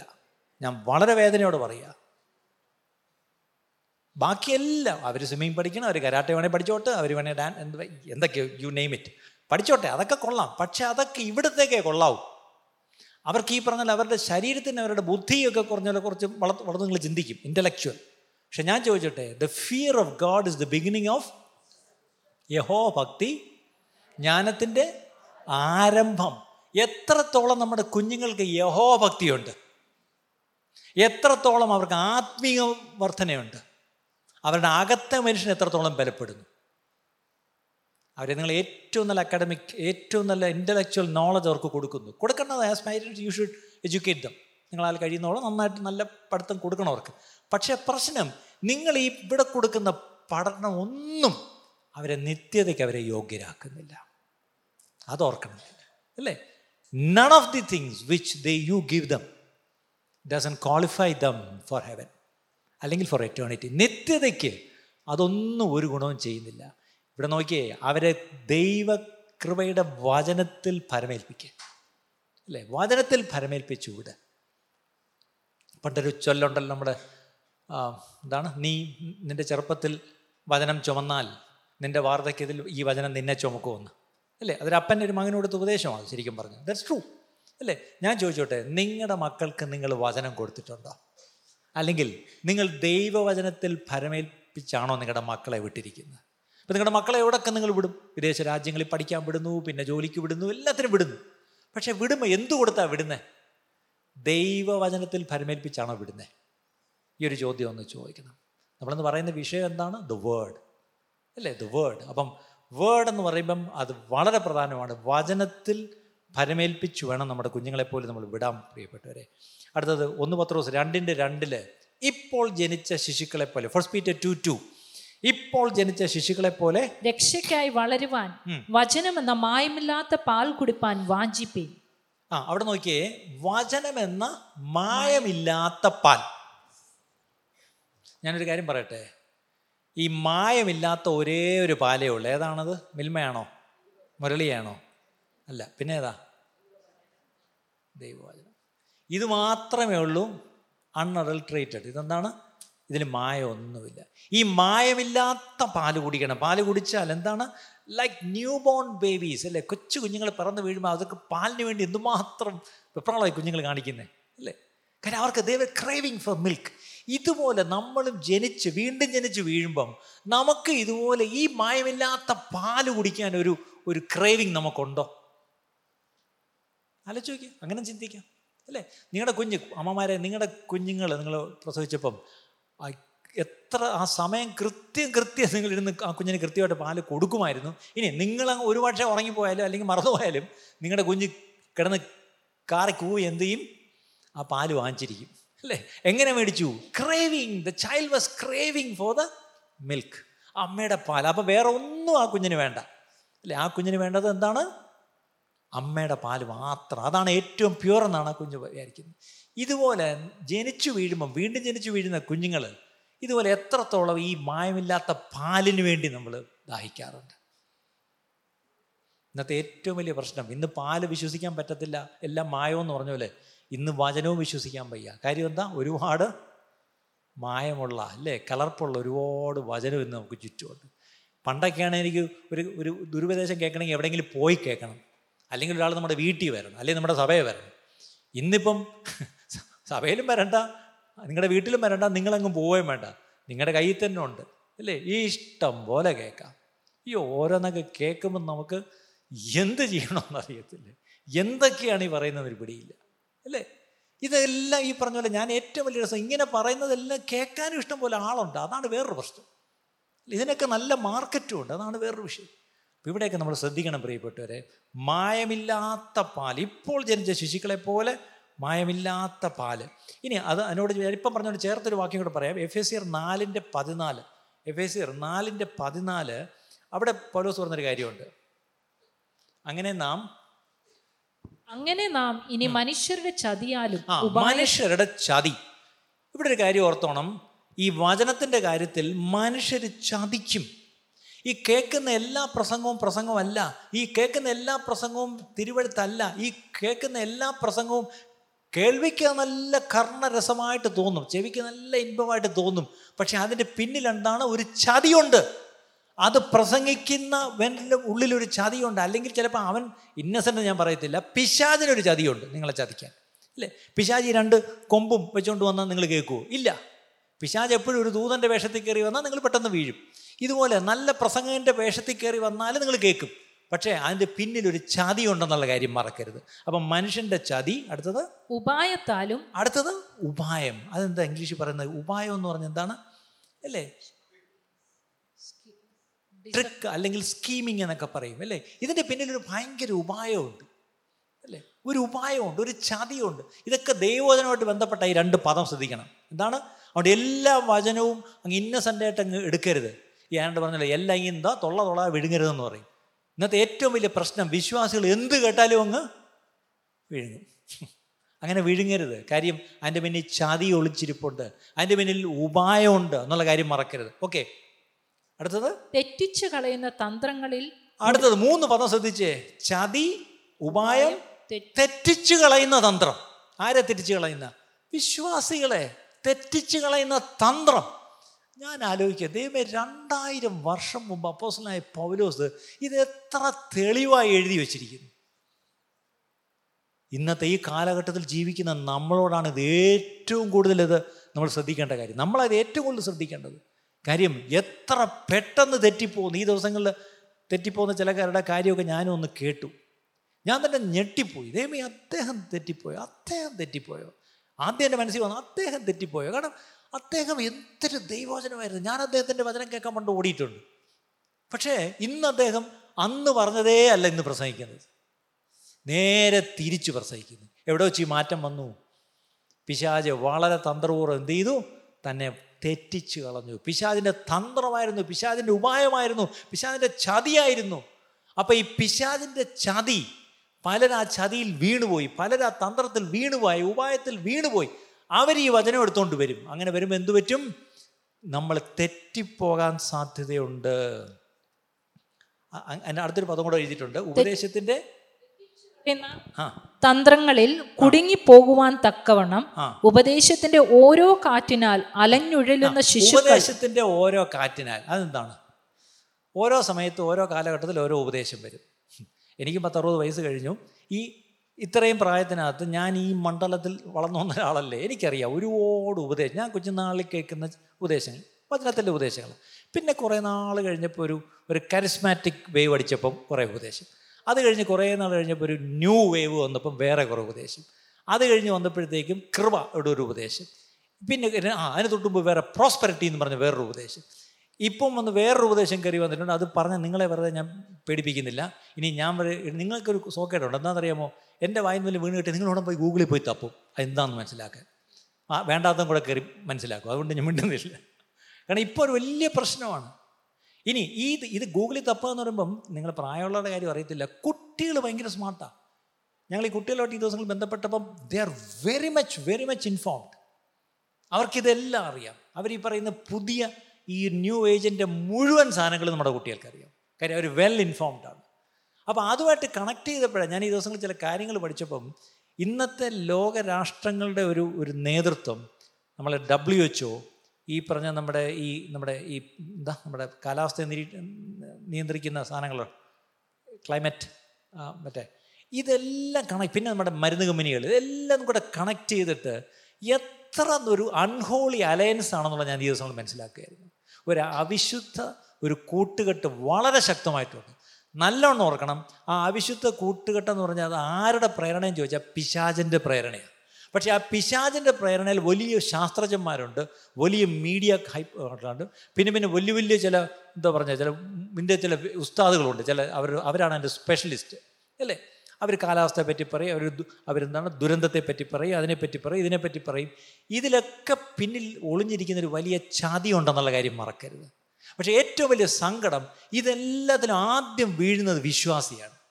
ഇതെല്ലാം ഇവരെന്ന് പറയുമ്പോൾ ആദ്യം ഒരു കാര്യം മനസ്സിലാക്കണം, ഇതൊന്നും കണ്ട് നമുക്കൊരു എക്സൈറ്റ്മെൻറ്റും തോന്നരുത്. എന്താണെന്നറിയാമോ, ഇത് ഞങ്ങൾക്കറിയാം, ഇത് ഞങ്ങളുടെ പുസ്തകത്തിലുണ്ട്, ഇത് ഞങ്ങളുടെ കർത്താവ് എന്നേ പറഞ്ഞതാ, ഇത് അപ്പോസ്തലന്മാർ പറഞ്ഞിട്ടുണ്ട്, ഇനി അതിനു മുമ്പ് പഴയ നിയമത്തിൽ തന്നെ കിടപ്പുണ്ട്, ഇനി ഒന്നുമില്ല ഞങ്ങളുടെ അവസാനത്തെ പുസ്തകം വെളിപ്പാട് ദിവസം വായിക്കുമ്പോൾ ഇതെല്ലാം അതിൻ്റെ ആ chronologically everything has to happen അല്ലേ. അത് ഇങ്ങനെ അടുക്കടുക്കടുക്കായിട്ട് ഓരോന്നായിട്ട് വരും, അത് നിറവേറുക തന്നെ ചെയ്യും അല്ലേ. ഇതൊക്കെ ഞങ്ങൾക്കറിയാം എന്ന് പറയത്തക്കവണ്ണം നമ്മൾ ജ്ഞാനിയായിരിക്കണം. തിരുവെഴുത്തുകളിൽ ജ്ഞാനിയാവേണ്ടതിന് എന്നൊരു വാക്കുണ്ട്. പക്ഷെ ഇന്നത്തെ പ്രശ്നം, ഇന്ന് തിരുവെഴുത്തിൽ ഒരു ജ്ഞാനവും നമുക്കില്ല. കാര്യം ഇത് കണ്ടെത്തി ഭക്ഷിച്ചിട്ടില്ല. സിമ്പിൾ. നമ്മളിങ്ങനെ പ്രസംഗം കേട്ട് സന്തോഷിക്കാൻ വേണ്ടി ഇരിക്കുക. പ്രസംഗം കേട്ടല്ല സന്തോഷിക്കേണ്ടത്. പ്രസംഗം ഒരു ഗൈഡെന്നേ ഉള്ളൂ. നമുക്ക് ടെക്സ്റ്റ് ബുക്കും ഉണ്ട്, ഗൈഡും ഉണ്ട്. ഇതുപോലെ ടെക്സ്റ്റ് ബുക്ക് നമ്മുടെ ബൈബിളാണ് അല്ലേ. ഈ ടെക്സ്റ്റ് ബുക്ക് വെച്ച് നമ്മൾ പഠിക്കണം. നമ്മളെ സഹായിക്കാൻ വേണ്ടി എന്തെങ്കിലും ചില കാര്യങ്ങളൊക്കെ തരും. പക്ഷേ ഈ ദേവദാസന്മാരുടെ പ്രസംഗമൊക്കെ ഈ പറഞ്ഞ അങ്ങനെ എടുത്താൽ മതി. പക്ഷെ നിങ്ങൾ തന്നെ വചനം തുറന്ന് പ്രാർത്ഥനയോടെ വായിച്ചു മനസ്സിലാക്കാൻ ശ്രമിക്കണം. എങ്കിലേ ദൈവം നിങ്ങളോട് സംസാരിക്കുന്നതായിട്ട് തോന്നത്തുള്ളൂ. അങ്ങനെയെങ്കിൽ മാത്രമേ നിങ്ങൾക്ക് ആ സന്തോഷവും ആനന്ദവും അനുഭവിക്കാൻ കഴിയൂ. ഒരു ആമേൻ പറയാമോ? ആമേൻ. അപ്പം തിമോത്തിയോസിൻ്റെ രണ്ടാം ലേഖനം, ഈ ഉപദേശത്തിൻ്റെ ഓരോ കാറ്റിനാൽ അലഞ്ഞുഴലുന്ന, ഇപ്പോഴും ഓരോ ഉപദേശത്തിൻ്റെ പുറകെ നിങ്ങൾ ആരെങ്കിലും ഓടുന്നെങ്കിൽ നിങ്ങളെപ്പറ്റി ബൈബിൾ പറയുന്നത് നിങ്ങൾ ഇപ്പോഴും ആരാണ്? ശിശുക്കൾ. ശിശുക്കളൊക്കെ ഒന്ന് കൈപോകിക്കേ. ആ സഭയെ കുറച്ചാൾ പോയി, ഈ സഭയെ കുറച്ചാൾ പോയി, പിന്നെ കുറച്ചാൾ അവിടെ പോയി, പിന്നെ കുറച്ചാൾ എറണാകുളത്ത് പോയി, പിന്നെ കുറച്ചാൾ കോട്ടയത്ത് പോയി, പിന്നെ കുറച്ചാൾ എന്തൊക്കെയാ ഈ അവിടെ എവിടെയും കിടന്ന് ഓടുന്ന ശിശുക്കളായിരിക്കരുത്. ആ ശിശുക്കളെ പറ്റി ഒരു വാക്കുകൂടെ പറഞ്ഞു, അലഞ്ഞ് ഈ കുറേ ഓടുമ്പോൾ എന്താവും? എനിക്കറിയാം കുറേ പേരുണ്ട് അവിടെ ഓടി ഇവിടെ ഓടി ഇവിടെ ഓടി അവിടെ ഓടി അവസാനം കത്തോലിക്ക സഭയെ തിരിച്ചുപോയി. കർവാപ്പസി. ഇത് നിങ്ങൾ മര്യാദയ്ക്ക് ഒരു സഭയെ വന്ന് രക്ഷിക്കപ്പെട്ടിരുന്നെങ്കിൽ നിന്നേനെ. എന്തു പറ്റി? ഇങ്ങോട്ട് വരുന്നതിൻ്റെ അടുത്ത ആഴ്ച കൊണ്ടാ അവിടെ പോയി, അതിൻ്റെ അടുത്ത ആഴ്ച ഇങ്ങോട്ട് ചാടി, അതിൻ്റെ അടുത്ത ആഴ്ച ഇങ്ങോട്ട് ചാടി, എല്ലാം കൂടെ ചാടി 6 മാസം കഴിയുമ്പോൾ തിരിച്ച് നേരെ. ഇടയ്ക്ക് ഒരു സഹോദരൻ എന്നോടൊരു കാര്യം പറഞ്ഞു. ഇവിടെ ഉണ്ടോ? ഇല്ല. അദ്ദേഹത്തിൻ്റെ ഡീറ്റെയിൽസ് പറയുന്നത് ശരിയല്ലല്ലോ, പോട്ടെ, ഞാൻ ഡീറ്റെയിൽസ് പറയാതെ പറയാം. ഈയിടയ്ക്ക് ഒരു മർത്തോമേൽ അച്ഛൻ പറഞ്ഞെന്ന്, നിങ്ങളുടെയൊക്കെ കൂട്ടത്തിൽ നിങ്ങളുടെ ബന്ധിക്കോസി എന്നുള്ള അർത്ഥത്തിൽ 100 കുടുംബങ്ങൾ തിരിച്ച് ഞങ്ങളുടെ സഭയിൽ തിരിച്ചു വന്നു. അപ്പം ചുമ്മാ അച്ഛൻ കൂട്ടിയടിക്കുന്നതാണെന്ന് വിചാരിച്ചു. അപ്പം അതേപോലെ ഇല്ല, ഞാൻ കണക്ക് കാണിക്കാം, ഞാൻ രേഖ കാണിക്കാം. ഈ കഴിഞ്ഞ നാളുകളിൽ മടങ്ങി വന്ന, മർത്തോമ സഭ വിട്ടുപോയിട്ട് മടങ്ങി വന്ന 100+ കുടുംബങ്ങളുടെ ലിസ്റ്റ് അദ്ദേഹം കാണിച്ചത്. എന്താ പറ്റിയത്? ഞാൻ കുറ്റപ്പെടുത്തുകയല്ല, ദൈവസന്നിധി ഞാൻ നിന്നോട്ടാ പറയുന്നത്, ഭയത്തോടാ പറയുന്നത്. എന്തുകൊണ്ട് മനുഷ്യർ മടങ്ങിപ്പോകുന്നു? ഛർദ്ദിച്ചതിലേക്ക് എന്തുകൊണ്ട് തിരിയുന്നു? ഉപേക്ഷിച്ച് വന്നതിനെ വീണ്ടും പോയി തിരിയെടുക്കുന്നത് എന്തുകൊണ്ടാണ്? ഉപദേശത്തിൻ്റെ ഓരോ കാറ്റിനാൽ അലഞ്ഞ് ഉഴന്ന ശിശുക്കളായിരുന്നു. ഒരിക്കലും വചനം കണ്ടെത്തി ഭക്ഷിച്ചില്ല. അവിടെ ഓടി ഇവിടെ ഓടി അവസാനം എന്തായി? ഞാൻ മർത്തോമ സഭയ്ക്ക് എതിരൊന്നുമല്ല, ദൈവം അവരെ അനുഗ്രഹിക്കട്ടെ. പക്ഷേ ഒരു സത്യം പറയാം, സത്യം നിങ്ങളെ സ്വതന്ത്രമാക്കിയാൽ നിങ്ങൾ ആ സ്വാതന്ത്ര്യത്തിൽ ഉറച്ചു നിൽക്കണം. പിന്നെയും അടിമനുഖത്തിൽ കുടുങ്ങിപ്പോകരുത്. ഞാനിത് പ്രവചനം പോലെ പറയുക. ഒരുപാട് പേര് തിരിച്ചുപോയി കുടുങ്ങുന്നത് നമ്മൾ ഈ ദിവസങ്ങളിൽ കാണുന്നു. അതുകൊണ്ടാണ് ഞാൻ എടുത്തെടുത്ത് പറയുന്നത്, ആരാധനയെന്ന് പറഞ്ഞുകൊണ്ട് അങ്ങോട്ടും ഇങ്ങോട്ടും ഓടുന്നതിൽ കഥയില്ല. വചനം നമ്മൾ കണ്ടെത്തി ഭക്ഷിച്ച് നമ്മുടെ ഉള്ളിലാകണം. ഇനി ഒരു കാലത്ത് ഒരുപക്ഷെ വചനം നമ്മുടെ കയ്യിൽ നിന്ന് എടുത്തു മാറ്റുന്നൊരു കാലം വന്നെന്നിരിക്കാം. പക്ഷെ അന്നും എന്നെ നിലനിർത്തേണ്ടത്, ഞാൻ ഓൾറെഡി എൻ്റെ ഉള്ളിൽ സംഗ്രഹിച്ച വചനമായി എന്നെ നിലനിർത്താൻ പോകുന്നത്. ഇനി ബൈബിളിൽ തന്നെ എത്ര വാക്യം, സമയക്രമം ഞാൻ വായിക്കുന്നില്ല. ഞാൻ നിന്നോട് പാപം ചെയ്യാതിരിക്കേണ്ടതിന് എന്ത് ചെയ്തു? നിൻ്റെ വചനത്തെ എൻ്റെ ഉള്ളിൽ, ഹൃദയത്തിൽ സംഗ്രഹിച്ചിരിക്കുന്നു. വചനം ഉള്ളിലുണ്ടെങ്കിലേ ഈ പറഞ്ഞ പോലെ, എൻ്റെ ഉള്ളിലൊരു മെക്കാനിസം ഉണ്ടെങ്കിൽ ഒരു ഒരു തെറ്റ് ഞാൻ ചെയ്യുമ്പോൾ പെട്ടെന്നൊരു ലൈറ്റ് കത്തും. എന്താണ്? എൻ്റെ ഉള്ളിൽ അതുണ്ട്. നമ്മൾ ചില ലൂലുലൊക്കെ കയറുമ്പം എന്താണ്, മറ്റേ വാതിലിലോട്ട് കയറുമ്പം ചിലപ്പം ബീപ്പ് അടിക്കും. എന്താണത്? അല്ലെങ്കിൽ തിരിച്ചിറങ്ങുമ്പോഴാണ് ചില ചില ചില ബ്രാൻഡഡ് സ്റ്റോറിൽ നിന്നൊക്കെ തിരിച്ചിറങ്ങുമ്പോൾ കേക്ക്. അപ്പോൾ സെക്യൂരിറ്റി ഓടി, സാർ സാർ സാർ സാർ ഒരു മിനിറ്റ്, ഇവിടെയുള്ള എന്തോ ഒരു സാധനം സാറിൻ്റെ കയ്യിലുണ്ട്. കാര്യം എന്താണ്? ഒരു സാധനം നമ്മൾ ഓർക്കാതെ പെടുത്തോട്ട് വന്നതായിരിക്കും, പക്ഷെ അത് വഴിയിൽ പിടിച്ചു അല്ലേ. ഇതുപോലെ പാപം ചെയ്യാതിരിക്കണമെങ്കിൽ എൻ്റെ അകത്ത് വചനം ഉണ്ടായിരിക്കണം. അപ്പോൾ ഒരു പാപം ചെയ്യേണ്ട സാഹചര്യം വരുമ്പം എൻ്റെ ഉള്ളിലുള്ള വചനം പെട്ടെന്നൊരു കിക്കി അടിക്കും. അത് ചെയ്യരുത്, അതങ്ങോട്ട് പോകരുത്, അങ്ങനെ പറയരുത്, ഇങ്ങോട്ട് നോക്കണ്ട. കാര്യം ആ ബീപ്പ് അടിച്ചത് എന്തുകൊണ്ടാണ്? എൻ്റെ ഉള്ളിലൊരു മെക്കാനിസം ഞാൻ പ്രോഗ്രാം ചെയ്ത് വെച്ചിട്ടുണ്ട്, അതുകൊണ്ടാണ്. ഇന്നത്തെ ഏറ്റവും വലിയ പ്രശ്നം, അറക്കാൻ കൊണ്ടുപോകുന്നിടത്ത് ആടുപോലെ നമ്മളങ്ങ് പോവുക. കാര്യം അകത്തെന്തില്ല, അത് നമ്മൾ ഇട്ടിട്ടില്ല. ഇതാണ് വിഷയം അല്ലേ. ഞാനീ പറഞ്ഞത് ഇങ്ങനെയൊക്കെ പറയുമ്പോൾ കുറച്ചുകൂടെ നമുക്ക് കാര്യങ്ങൾ മനസ്സിലാവും, അതുകൊണ്ട് ഞാനത് കുറച്ചുകൂടെ എളുപ്പമാക്കി പറയുന്നത്. ശരി, 2 തിമോഥെയോസ് 4-ാം അധ്യായത്തിൻ്റെ 2 മുതൽ 4 വരെ, 2 തിമോത്തി 4:2-4. വചനം പ്രസംഗിക്കുക, പ്രീച്ച് ദ വേർഡ്, സമയത്തിലും അസമയത്തിലും ഒരുങ്ങി നിൽക്കുക. ഈ പ്രീച്ച് ദ വേർഡ് എനിക്ക് ഞാൻ ചിലപ്പോൾ ചെയ്തു, ഇത് എന്നെ ഒത്തിരി എന്നെ പുഷ് ചെയ്തിട്ടുള്ളൊരു വചനമാണ്. പ്രീച്ച് ദ വേർഡ്, വചനം പറ. അതുകൊണ്ടാണ് നിങ്ങൾക്ക് ഓർമ്മയുണ്ടായിരിക്കും, നമ്മുടെ ചർച്ച് ബിൽഡിംഗ് പണ്ട് പണിഞ്ഞപ്പം ആ സ്റ്റേജിൽ നിന്ന്, അതായത് പുൽപ്പറ്റിൽ നിന്ന് നേരെ മുന്നോട്ട് നോക്കുമ്പോൾ അവിടെ ഞാൻ എഴുതി വെച്ചു. എന്താണ്? ഒരു പാസ്റ്റർ ഒരിക്കൽ പ്രസംഗിക്കാൻ അവിടെ വന്നു പണ്ട്.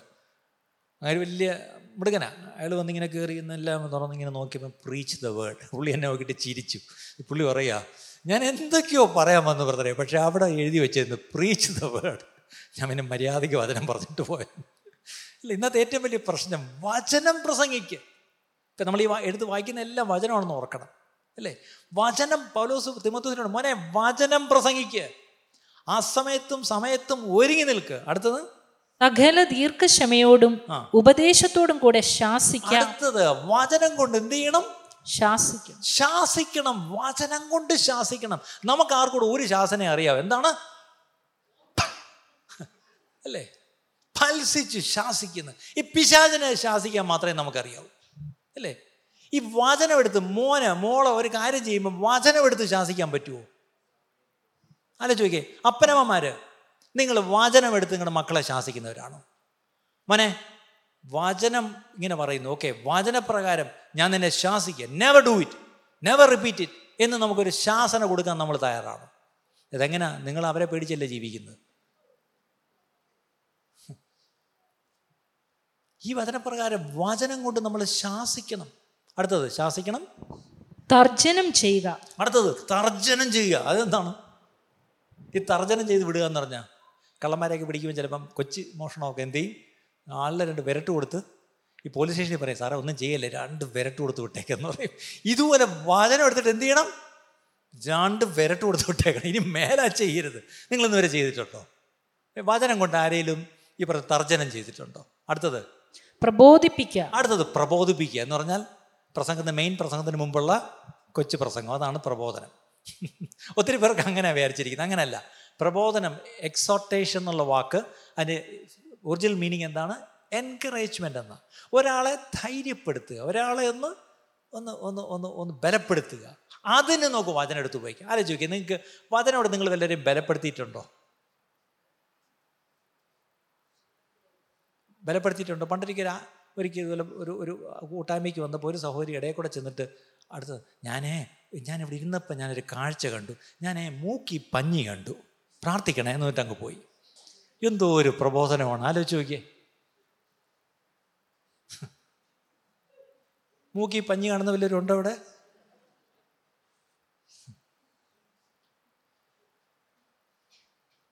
ഈ മൂക്കി ഇങ്ങനെ പഞ്ഞി തള്ളിയിരിക്കണമെന്നില്ല കേട്ടോ. ശരിക്കും റിസർച്ച് വെച്ച് കുത്തിയ കാത്തോട്ട് കയറ്റി വേണേൽ വയ്ക്കാം. ഞങ്ങൾ ഈ മോർച്ചറിൽ പോകുമ്പോൾ ഞാൻ ഈ ഇടയ്ക്ക് പഠിച്ചൊരു കാര്യമാണ്, വെളി കാണാത്ത രീതിയിൽ അകത്തോട്ട് നല്ലവണ്ണം വേണമെങ്കിൽ കുത്തിവയ്ക്കാം. ഒരു ചെറിയ ടിപ്പ് പറഞ്ഞു തന്നേ ഉള്ളൂ കേട്ടോ.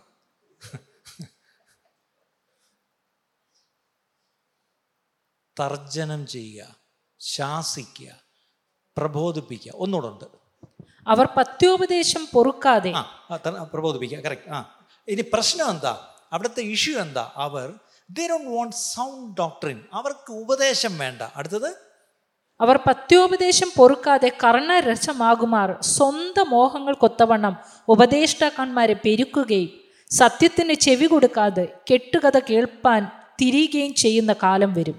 വല്ലതും മനസ്സിലായോ? പഴയ മലയാളം ആയതുകൊണ്ടാണ്. അവർ പത്യോപദേശം പൊറുക്കാതെ, അതായത് ഒരാൾ ദൈവവചനം തുറന്ന് വചനം, അതായത് ശരിയായ പത്യോപദേശം എന്ന് പറഞ്ഞാൽ സൗണ്ട് ഡോക്ടറിൻ, ശരിയായ ഉപദേശം, അതങ്ങോട്ട് പറയാൻ ശ്രമിച്ചാൽ അത് പൊറുക്കത്തില്ല എന്ന് പറഞ്ഞതിൻ്റെ അർത്ഥം എന്താ? They will not tolerate it. ഇന്നത്തെ ഏറ്റവും വലിയ വിഷയം എന്താണ്? ടോളറൻസ് വളരെ കുറവാണ്. ടോളറൻസ് ലെവൽ ഭയങ്കര കുറവാണ്. ഇന്ന് ആരെങ്കിലും വന്ന് ഈ സത്യവചനം യഥാർത്ഥമായിട്ട് അങ്ങോട്ട് പ്രസംഗിക്കാൻ തുടങ്ങി ഉടനെ എന്ത് ചെയ്യും? ഇതെന്തോന്ന്, ഇയാൾ വെറും പരീശൻ, അല്ലെങ്കിൽ പറഞ്ഞ പോലെ ഇത് പഴയ അല്ല, അതിനെ സമ്മതിക്കത്തില്ല, അത് കേൾക്കാൻ ഇരുന്ന് കൊടുക്കത്തില്ല, പൊറുക്കത്തില്ല. അടുത്തത് പൊറുക്കാതെ. അടുത്തത് കർണരസമാകുമാറ്. അതെന്താണ് ഈ കർണരസമാകുമാറ്? ചെവിക്ക് കേൾക്കാൻ, അതായത് വൈദ്യൻ കൽപ്പിച്ചത് പാല്, പക്ഷെ രോഗി ഇച്ഛിച്ചുകൊണ്ടിരുന്നതും പാല്. ഇതായി പ്രശ്നം. നമ്മളിന്ന് ചെല്ലുമ്പം നമ്മൾ എന്ത് ഇച്ഛിച്ചുകൊണ്ടിരിക്കുന്നോ അത് തന്നെ കൽപ്പിച്ചു തരും. അങ്ങനത്തെ വൈദ്യന്മാരുണ്ട്. കർണരസം എന്ന് പറഞ്ഞാൽ എൻ്റെ ചെവിക്ക് ഇങ്ങനെ കേട്ടോണ്ട് പോരട്ടെ, കുറച്ചുകൂടെ പോരട്ടെ, എന്ത് നല്ല സുഖം അല്ലേ. ഇങ്ങനെയുള്ളത് കേൾക്കും. അങ്ങനെയുള്ള ഉപദേഷ്ടാക്കന്മാരെ കൂട്ടും എന്നാണ് എഴുതിയിരിക്കുന്നത്, പെരുക്കും എന്നാണ്. പക്ഷേ വേറൊരു പ്രശ്നം, അവർക്ക് ഈ പറഞ്ഞ പോലെ എന്ത് കേൾക്കണ്ട, സത്യത്തിന് ചെവി കൊടുക്കാതെ. കണ്ടോ, സത്യം കേൾക്കാൻ അവർക്ക് താല്പര്യമില്ല, അവർക്ക് ചെവി കൊടുക്കത്തില്ല. അടുത്തത് സത്യം അല്ലെങ്കിൽ പിന്നെ എന്തുവാ അത്? കെട്ടുകഥ കേൾക്കാൻ തിരിയുകയും ചെയ്യുന്ന കാലം. കെട്ടുകഥ കേൾക്കാൻ ഇഷ്ടമുള്ള വല്ലവരും ഉണ്ടോ? കുക്ക്ഡ് അപ്പ് സ്റ്റോറീസ്, കെട്ടുകഥ അല്ലേ. ഇതൊക്കെ 2000 കൊല്ലം മുമ്പ് അപ്പോസ്തലൻ എഴുതി വെച്ചിരിക്കുക. പ്രിയപ്പെട്ടവരെ, ദയവ് ചെയ്ത് നമുക്കിനി കെട്ടുകഥയൊന്നും കേൾക്കേണ്ട സമയമില്ല നമുക്കിനി, അല്ലേ. നമുക്ക് ഇഷ്ടമുള്ളത് മാത്രം കേൾക്കുന്ന കാലവുമല്ല. ഒരു പക്ഷേ നമുക്കത്ര കേൾക്കാൻ ഇഷ്ടമില്ലെങ്കിലും അത് നമ്മൾ കേട്ടേ പറ്റൂ. ചിലപ്പോൾ ഒരു തർജ്ജനം കിട്ടിയെന്നിരിക്കും, ചിലപ്പോൾ ഒരു ശാസന കിട്ടിയെന്നിരിക്കും, അല്ലേ. എപ്പോഴും നമ്മൾക്ക് എൻകറേജ്മെൻ്റ് ആവണമെന്നില്ല, ചിലപ്പോൾ ശാസനയായിരിക്കും. പക്ഷേ ആ ശാസന ഏറ്റെടുക്കാൻ തയ്യാറാണോ? അല്ലേ, ആ ശാസന നമുക്ക് ഏറ്റെടുക്കാൻ തയ്യാറാവും പ്രിയപ്പെട്ടവർ. അടുത്തത്, എങ്ങനൊരു കാലം വരും എന്നാണ് അവിടെ അപ്പോസ്തലൻ പറഞ്ഞത്. പക്ഷേ ഇന്ന് ഞാൻ പറയട്ടെ, ഇന്ന് കാലം വന്നിരിക്കുന്നു. അങ്ങനൊരു കാലത്താണ് നമ്മളിന്ന് ജീവിക്കുന്നത്. ഇനി അവിടെ ഈ വചനത്തെപ്പറ്റി പറയുമ്പോൾ ഞാൻ ഒന്നിൻ്റെ കാര്യം കൂടി ഞാൻ കൂട്ടത്തിൽ പറയാം. ഈ വചനം നിങ്ങളിപ്പോൾ ഇത്ര നേരം കേട്ടപ്പോൾ നിങ്ങളുടെ മനസ്സിലേക്ക് ഒരു ചിന്ത വന്നു, ഇങ്ങനെ പറയുന്നത് സത്യമാണ്, ശരിയാണ്, വചനത്തിനൊരു പ്രാധാന്യമുണ്ട്, ഇന്നോട്ടിനി കുറച്ചുകൂടെയൊക്കെ വായിക്കണം, ബൈബിളൊക്കെ ഒന്ന് വായിക്കണം അല്ലേ. ഈ ഞായറാഴ്ച കഴിഞ്ഞാൽ പിന്നെ നിങ്ങൾ ബൈബിൾ എപ്പോഴാണ് കാണുന്നത്? ഞാൻ പണ്ടൊരു വീട്ടിൽ കുറച്ച് ആൾ താമസിച്ചു. അപ്പം ഞായറാഴ്ച ആ വീട്ടുകാരുടെ കൂടെ ഞാനും ചർച്ചിൽ പോവും. എന്നിട്ട് തിരിച്ച് വന്ന ഉടനെ ആ വീട്ടുകാരൻ പറയും, അപ്പം പുള്ളിയുടെയും ഭാര്യയുടെയും മക്കളുടെയും എല്ലാം ബൈബിൾ എടുത്തിട്ട്, എടാ മോനെ നിനക്കാവുമ്പോൾ നീളമുണ്ട്, ഒന്ന് ആ ഷെൽഫിൻ്റെ മണ്ടയിലോട്ട് വെച്ചേക്കാൻ പറയും. എടുത്ത് വെച്ച് കൊടുക്കും. പിന്നെ അടുത്ത ഞായറാഴ്ച വീണ്ടും സഭായോഗത്തിന് പോകാൻ നേരത്ത്, എടാ മോനെ എടാ ഒന്നെടുത്തുക. പിന്നെ ഞാൻ എല്ലാവർക്കും എടുത്ത് എല്ലാവരുടെയും ബൈബിൾ കൊടുക്കും. തിരിച്ചു കൊണ്ട് കൃത്യമായിട്ട് കയറ്റി വയ്ക്കുന്ന ആരാണ്? ദൈവമേ, അവരെന്നെ കേൾക്കല്ലേ ഇത്.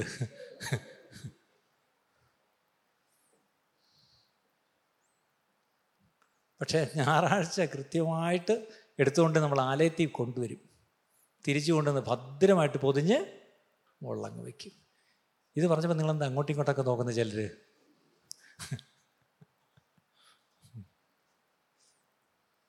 ഇന്നൊരു തീരുമാനം നമുക്ക് എടുത്തുകൊണ്ട് പോകണം, കണ്ടെത്തി ഭക്ഷിക്കണം പ്രിയപ്പെട്ടവരെ. നമ്മുടെ ശരീരത്തിൻ്റെ ക്ഷീണമല്ല, എൻ്റെ അകത്തെ മനുഷ്യൻ ക്ഷീണിച്ചിരിക്കുന്നതിന് കാരണം ഈ വചനം നമ്മുടെ അകത്തോട്ട് പോകാത്ത പ്രിയപ്പെട്ടവരെ. പ്രസംഗം കേൾക്കാത്തയല്ല കേട്ടോ, പ്രസംഗം കേൾക്കാത്തയല്ല, വചനം ഞാൻ തന്നെ കണ്ടെത്തി ഭക്ഷിക്കണം. ഞാൻ ചോദിച്ചോട്ടെ, നിങ്ങളുടെ ഉള്ളി ഭക്ഷണം ചെയ്യുന്നത് ഞാൻ കഴിച്ചാൽ മതിയോ? നിങ്ങൾ കണ്ടെത്തി ഭക്ഷിക്കണം എന്ന് പറഞ്ഞ പോലെ മറ്റുള്ളവർ കണ്ടെത്തിയതിലല്ല നമ്മൾ എടുക്കേണ്ടത്, നമ്മൾ കണ്ടെത്തി ഭക്ഷിക്കണം. പ്രിയപ്പെട്ടവരെ, ഇവിടെ ഈ ബൈബിൾ വായിക്കണം എന്നായിരിക്കും നിങ്ങൾക്ക് മനസ്സിലേക്ക് ആദ്യം വന്നത്. യെസ്, പ്രൈമറിലി ദാറ്റ്സ് റൈറ്റ്, ശരിയാണ്. നിങ്ങൾ ഈ പറഞ്ഞ വചനം നമ്മൾ നമ്മുടെ കയ്യിലുള്ള ബൈബിളാണ്. ഈ ബൈബിൾ എന്ന് പറയുമ്പോൾ തന്നെ ഒറ്റ ബുക്കായിട്ട് നമുക്ക് കുത്തിക്കെട്ടി വെച്ചിരിക്കുന്നെങ്കിലും പലതാണ്. ദ ബൈബിൾ എന്നുള്ളത് actually it's come from a plural വേർഡാണ്. ഏതാണ്? ബിബ്ലിയ, അല്ലെങ്കിൽ ലാറ്റിൻ ലൈബ്രറി എന്നുള്ള വാക്കാണ് ഈ ബൈബിൾ, അല്ലേ? എത്ര പുസ്തകമുണ്ട് ബൈബിളിൽ? ചെറിയൊരു ക്ലാസ് എടുക്കാം. 66. അതിൽ പഴയ നിയമത്തിൽ എത്ര? അങ്ങനെയാണെങ്കിൽ പുതിയ നിയമത്തിലോ? ശരി, ഇതെല്ലാം കൂടെ എത്ര പേര് എഴുതിയ പുസ്തകങ്ങളായിരിക്കും ഇത്?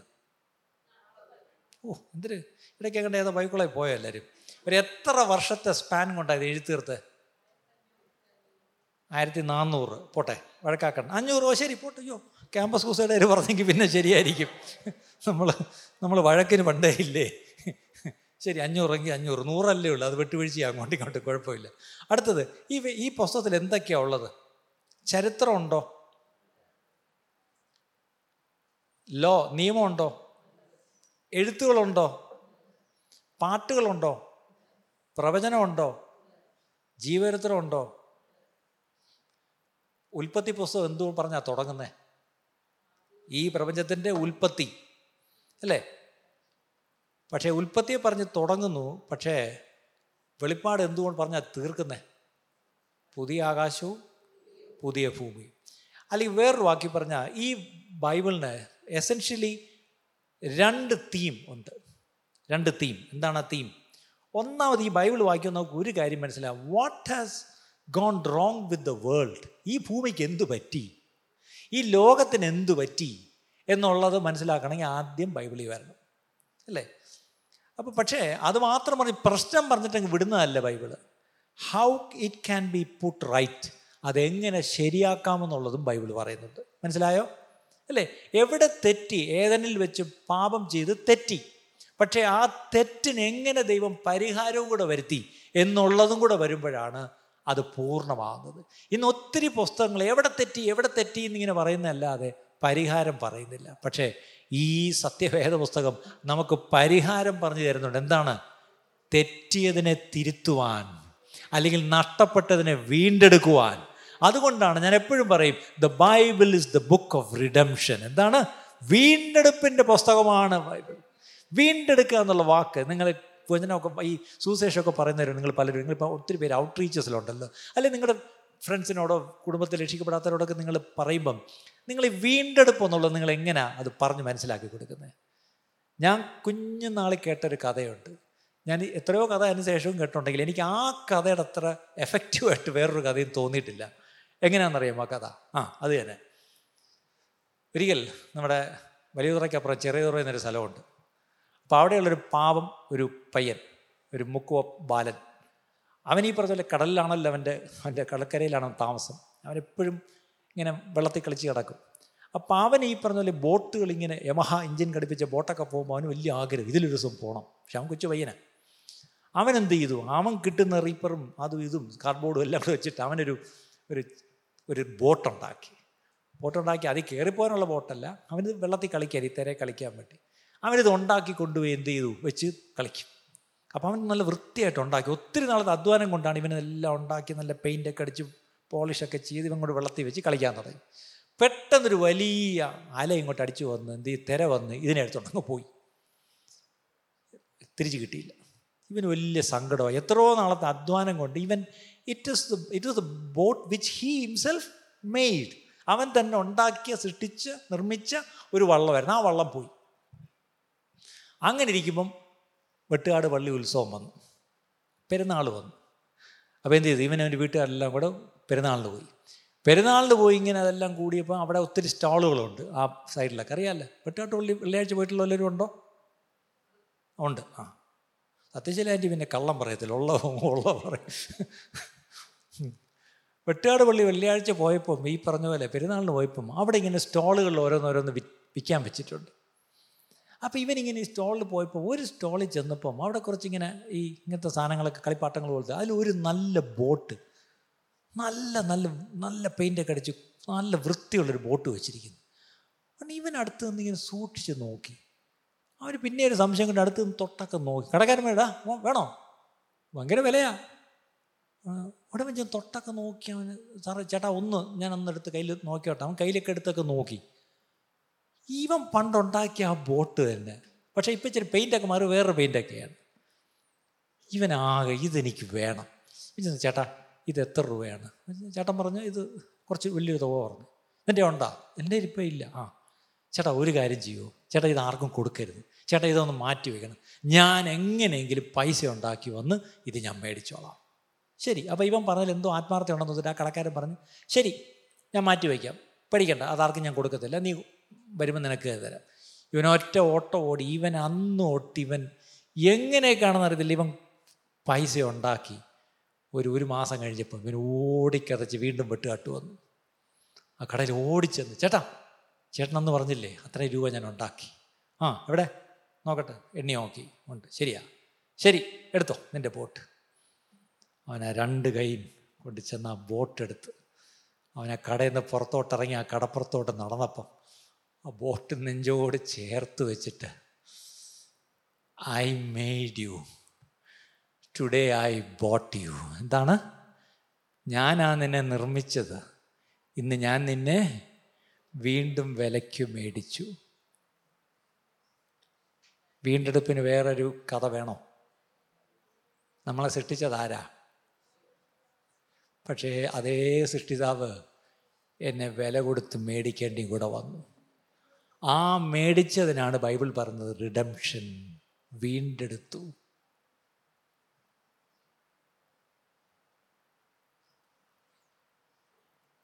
പത്രോസ് ലേഖനം എഴുതുമ്പോൾ പറയുന്നുണ്ട് ഈ വീണ്ടെടുപ്പിന് ആ പയ്യനൊരു 150 രൂപ ഉണ്ടാക്കി കൊണ്ടുവരേണ്ടി വന്നു ആ ബോട്ട് മേടിക്കാൻ. പക്ഷെ എൻ്റെ കർത്താവിന് എന്നെയും നിങ്ങളെ മേടിക്കാൻ എന്തോ കൊടുക്കേണ്ടി വന്നെന്നറിയാമോ?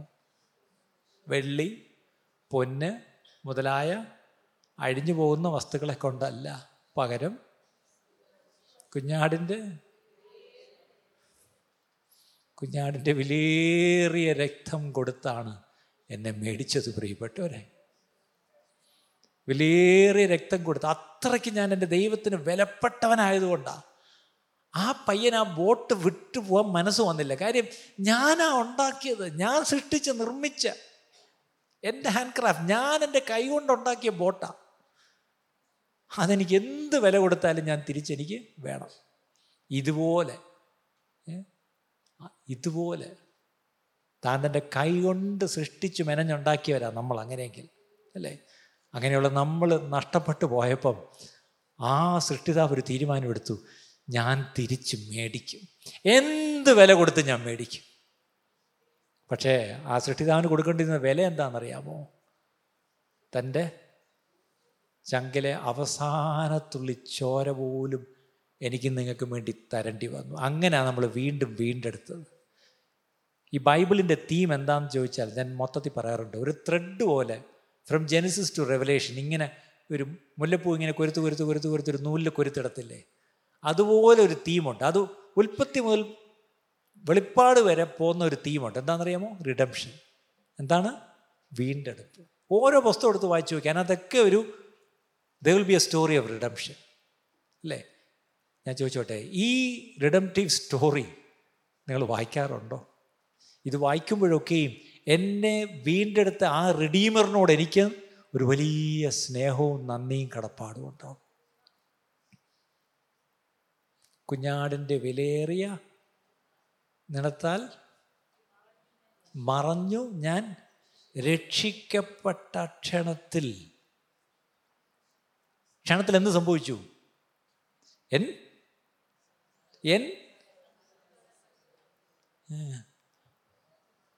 ഇങ്ങനെ ഇരുന്നാൽ പിന്നെ എവിടെ സങ്കടങ്ങൾ?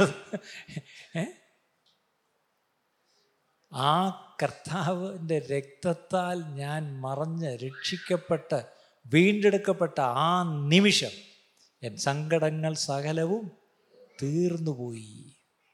ശരി, ഞാൻ പറയില്ലേ റിഡംഷൻ സ്റ്റോറിയെ പറ്റി പ്രസംഗിച്ചാൽ മുന്നോട്ട് പോകാൻ പറ്റത്തില്ല. ഞാനിപ്പം സ്ട്രഗിൾ ചെയ്യുക, സംവെയർ ഐ എം സ്റ്റക്ക്. എന്താണെന്നറിയാമോ? നോട്ടില്ല എന്നിട്ടല്ല, വചനം അറിയാഞ്ഞിട്ടല്ല. ആ റിഡംഷനെക്കുറിച്ച് പറഞ്ഞു വന്നപ്പം എനിക്ക് മുന്നോട്ട് പറയാൻ പറ്റുന്നില്ല. കേട്ടോണ്ടിരിക്കാൻ നിങ്ങൾ മനസ്സ് കാണും, പക്ഷെ എനിക്കെന്തോ മുന്നോട്ട് പ്രസംഗിക്കാൻ പറ്റുന്നില്ല. എന്നെ വീണ്ടെടുത്ത ഈ വീണ്ടെടുപ്പുകാരനെ നന്ദി പറയാൻ നമുക്ക് എങ്ങനെ മുന്നോട്ട് പോകാൻ കഴിയും പ്രിയപ്പെട്ടവർ? എന്നെ എൻ്റെ കർത്താവ് വീണ്ടെടുത്തു എന്ന് വിശ്വസിക്കുന്നവരെല്ലാം ഒന്ന് ദൈവത്തെ സ്തുതിച്ചാട്ട്. വീണ്ടെടുക്കപ്പെട്ടിട്ടില്ലെങ്കിൽ സ്തുതിക്കേണ്ട, കള്ളം പറയണ്ട. Are you sure that you have been redeemed by the blood of Jesus? Do you believe that he is your redeemer? എന്നെ വീണ്ടെടുത്തു എന്നുള്ള ബോധ്യമുണ്ടോ? ഉണ്ടെങ്കിലും ദൈവത്തെ സ്തുതിച്ചാട്ട്, ഉണ്ടെങ്കിലും ദൈവത്തെ സ്തുതിച്ചാട്ട്. കള്ളം പറയണ്ട. ഇല്ലെങ്കിൽ ഇന്ന് ആ വീണ്ടെടുക്കപ്പെട്ടിട്ട് എവിടെ നിന്ന് പോകാവൂ, ആ വീണ്ടെടുപ്പ് പ്രാപിച്ചിട്ട് എവിടെ നിന്ന് പോകാവൂ.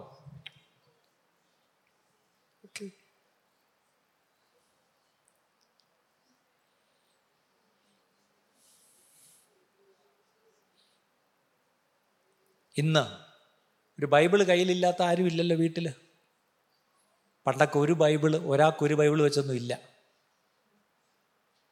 കഴിഞ്ഞ ആഴ്ച ഞാൻ പറഞ്ഞു, ഞങ്ങളുടെ വല്യപ്പച്ചൻ്റെ വീട്ടിൽ ഒരു കട്ടിലുണ്ടായിരുന്നു. ആർക്ക് അസുഖം വന്നാലും ആ കട്ടിൽ വീട്ടിൽ നിന്ന് കൊണ്ടുപോയി അതിലിട്ട് അതിനെ കട്ടിൽ വീഴുമ്പോഴേ കട്ടിൽ തിരിച്ച് വരൂ. അതുപോലെ കേട്ടിട്ടുണ്ട്. ഞങ്ങളുടെ വല്യപ്പച്ചൻ കോട്ടയത്ത് CMS സെമിനാരിൽ പോയി ഒരു ബൈബിളിൻ്റെ കോപ്പി മേടിച്ചുകൊണ്ട് വന്നെന്ന് ആ നാട്ടിൽ. അന്ന് ഈ പറഞ്ഞ പോലെ വല്ല വിശേഷ അവസരങ്ങളിൽ ഒരു വീട്ടിൽ ബൈബിൾ വായിക്കണമെങ്കിൽ, ഒരു കല്യാണമോ മരണമോ ഒക്കെ ഉണ്ടെങ്കിൽ ഈ ബൈബിൾ ഇവിടെ നിന്ന് കൊണ്ടുപോയി വായിച്ചിട്ട് തിരിച്ചു കൊണ്ടുവരും. ഇന്ന് അത്ര ഗതികേടൊന്നും ആർക്കും ഇല്ലല്ലേ. എല്ലാവരുടെയും വീട്ടിൽ ഇഷ്ടം പോലെ ബൈബിള് ഇരിപ്പുണ്ട്. അത് എത്ര വേർഷൻ, എത്ര ഭാഷ, എത്ര സൈസ്, എത്ര ടൈപ്പ്. ഈ ബൈബിളിന് എന്തുമാത്രം നമ്മൾ വില കൽപ്പിക്കുന്നു എന്നുള്ളത് നിങ്ങളിങ്ങോട്ട് കയറി വരുമ്പോൾ ആ ഷെൽഫിൻ്റെ അടിയിൽ നോക്കിയാൽ മതി. ഒരു 1.5 ഡസൻ ബൈബിൾ ഇവിടെ ഇരിപ്പുണ്ട്. അതിവിടെ വാങ്ങിച്ചു വെച്ചിരിക്കുന്നതല്ല, നിങ്ങളുടെ മക്കൾ കളഞ്ഞേച്ച് പോയതാണ്. നിങ്ങളുടെ പിള്ളേർ വാട്ടർ ബോട്ടിൽ കളഞ്ഞിട്ട് വന്നാൽ ഇങ്ങനെ ഇരിക്കും. അടുത്ത ദിവസം നിങ്ങൾ സ്കൂളിൽ ചെന്ന് തപ്പിയെടുത്ത് അത് തിരിച്ച് റിഡീം ചെയ്യും നിങ്ങൾ. ഇന്ന് വരെയും എൻ്റെ മോള് കഴിഞ്ഞ ആഴ്ച ഇവിടെ വന്നിട്ട് ബൈബിള് മറന്നു വെച്ചേച്ച് പോയെന്ന് പറഞ്ഞാൽ ആരും ഒരു അമ്മയും ഇതുവരെ വന്നിട്ടില്ല. ഇടയ്ക്ക് ഞാൻ ബൈബിളിൻ്റെയൊക്കെ പേരെടുത്ത് നോക്കിയപ്പോൾ അമ്മമാരുടെ ബൈബിളും ഉണ്ട് അതിനകത്ത്.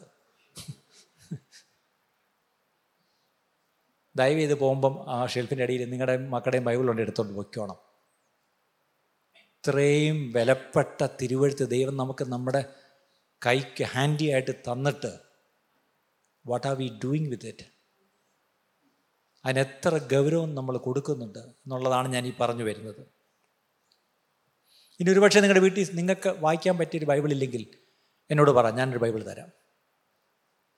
അല്ലെങ്കിൽ ഇംഗ്ലീഷ്, ഈ പ്രത്യേകിച്ച് നിങ്ങളുടെ കുഞ്ഞുങ്ങൾക്ക് മലയാളം അറിയത്തില്ലായിരിക്കും, ദാറ്റ്സ് ഓക്കെ. പക്ഷേ choose a good translation for them. നിങ്ങൾ ചുമ്മാ പോയി ഞാൻ ഒന്ന് ട്രാൻസ്ലേഷൻ പറയാം, നിങ്ങൾ അതൊന്ന് പറ ഓക്കെ. ഈ ഗുഡ് ന്യൂസ് ബൈബിൾ പോലത്തെ സാധനങ്ങൾ കുട്ടികൾക്ക് ആദ്യം വായിക്കാനായിട്ട് കൊടുക്കരുത്. അത് തീരെ അങ്ങ് കണ്ടംപറയുക. ഓക്കെ, കുറച്ചുകൂടെ ഒരു ഖനമുള്ളൊരു ഒരു വേർഷൻ കൊടുക്കുക. KJV ഒരുപക്ഷെ ഓൾഡ് ആയിരിക്കാം, ദാറ്റ്സ് ഓക്കെ. KJV വേണ്ട, അങ്ങനെയാണ്. NKJV കൊള്ളാം. NIV എന്ന് പറഞ്ഞാൽ ഈ പറഞ്ഞ പോലെ കൂടെ അപ്ഡേറ്റ് ചെയ്ത് കുറേ വാക്യങ്ങൾ പോകുന്നുണ്ട്. അതിൽ നിങ്ങൾക്കറിയാമോ, നിങ്ങൾ പലരും ഈ പ്രിൻ്റഡ് വേർഷൻ ഇപ്പോൾ ഉപയോഗിക്കുന്നില്ല അല്ലേ? നിങ്ങളിപ്പോഴെല്ലാവരും വലിയ സ്റ്റൈലാണ്, എന്താണ്, ഫോണാണ്. ഈ ഫോണിനകത്ത് ഓർത്തോണം, അതിനകത്ത് ബൈബിള് മാത്രമേ ഉള്ളെങ്കിൽ കുഴപ്പമില്ല. ഒരു 300 ആപ്പ് അതിനകത്ത് കിടക്കുന്നതിൽ ഒന്നാണ് ബൈബിൾ ആപ്പ്. ഈ ബൈബിൾ ആപ്പിൻ്റെ ഒരു ചെറിയ പ്രശ്നം, കൂടെ എന്ത് ചെയ്യും, നിങ്ങളുടെ ഫോൺ അപ്ഡേറ്റഡ് ആവും. ആ കൂട്ടത്തിൽ ബൈബിൾ ആപ്പും അവർ അപ്ഡേറ്റ് ചെയ്യുന്നുണ്ട്.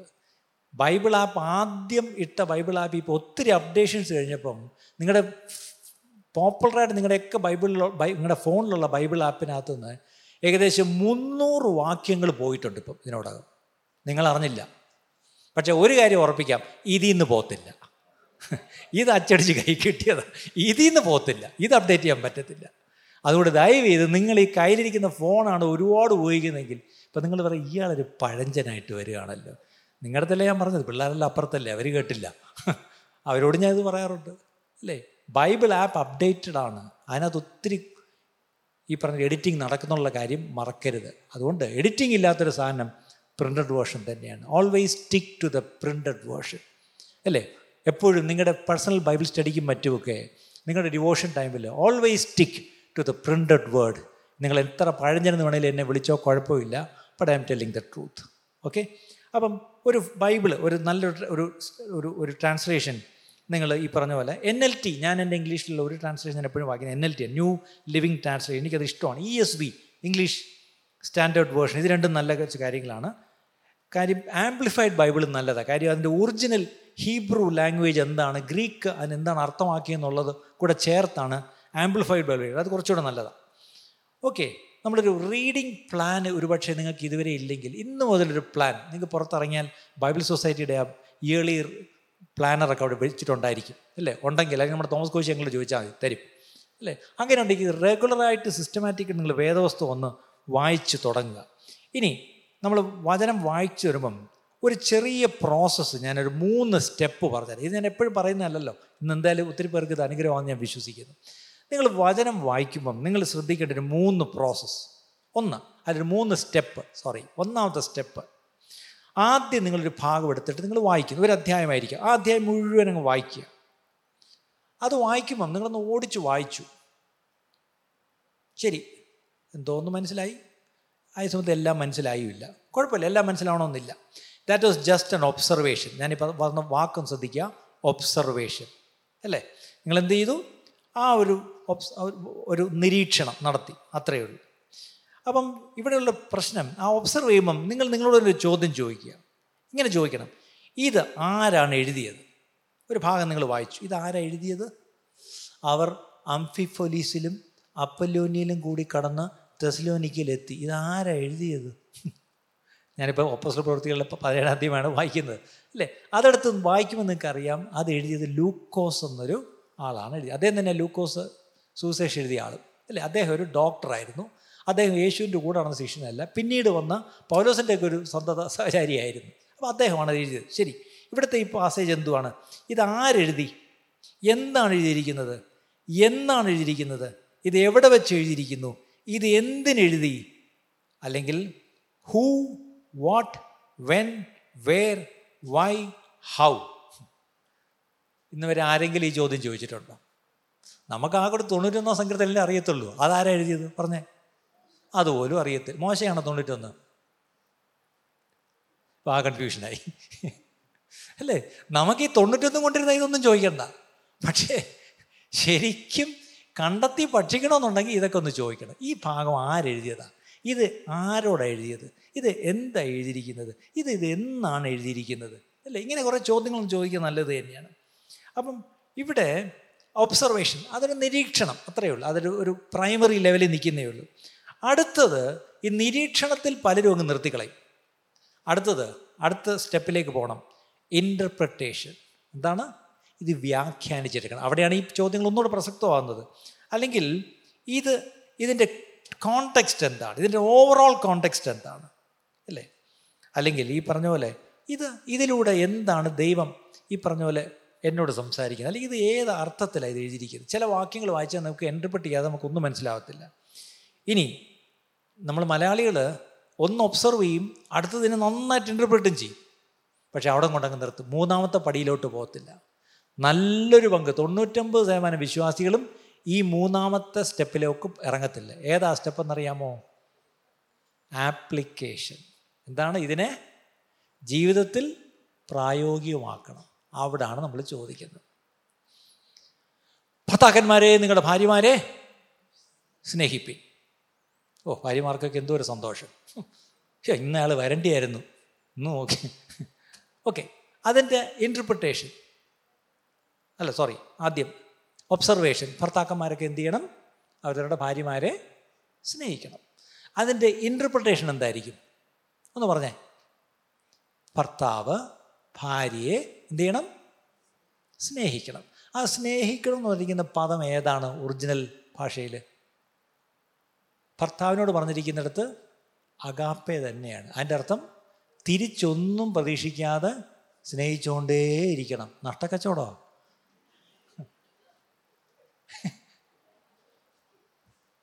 ആരേലും ഇങ്ങനെ ഒരു കച്ചവടത്തിന് പോവൂ? ഇങ്ങോട്ടൊന്നും കിട്ടിയില്ലേലും അങ്ങോട്ട് കൊടുത്തുകൊണ്ടിരിക്കണം. ഒന്ന് ഓർത്തോണം, ഞങ്ങളതാ ചെയ്തുകൊണ്ടിരിക്കുന്നത്.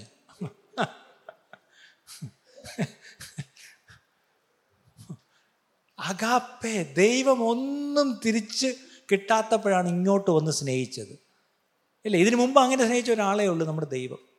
ആ സ്ഥാനത്ത് നിന്ന് ആ പുരുഷന്മാരോട് സ്നേഹിക്കാൻ പറഞ്ഞിരിക്കുന്നത് മനസ്സിലായോ?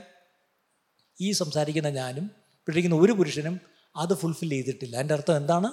അത് അപ്ലൈ ചെയ്തിട്ടില്ല. ഇപ്പം ഞാൻ ആദ്യം പറഞ്ഞത് നിരീക്ഷണം, ഭർത്താക്കന്മാർ ഭാര്യമാരെ സ്നേഹിക്കണം, നിരീക്ഷണം.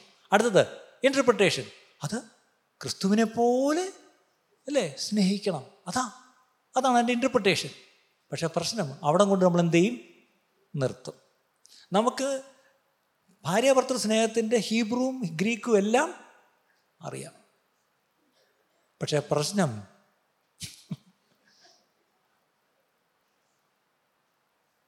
ഇതിൻ്റെ ആപ്ലിക്കേഷൻ നമുക്ക് പറ്റുന്നില്ല.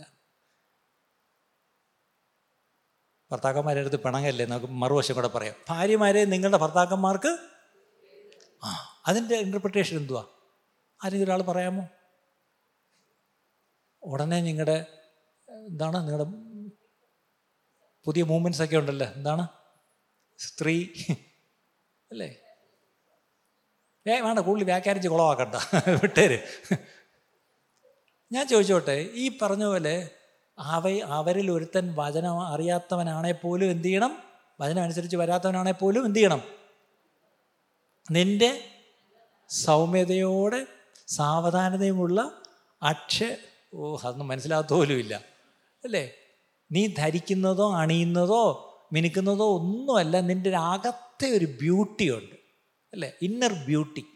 ആ ബ്യൂട്ടിയാണ് ഒരു സ്ത്രീയെ സുന്ദരിയാക്കുന്നത്. അല്ല നീ പുറത്തണിയുന്നതോ ധരിക്കുന്നതോ ഒന്നുമല്ല, നിൻ്റെ അകത്തെ ഒരു ബ്യൂട്ടിയുണ്ട്.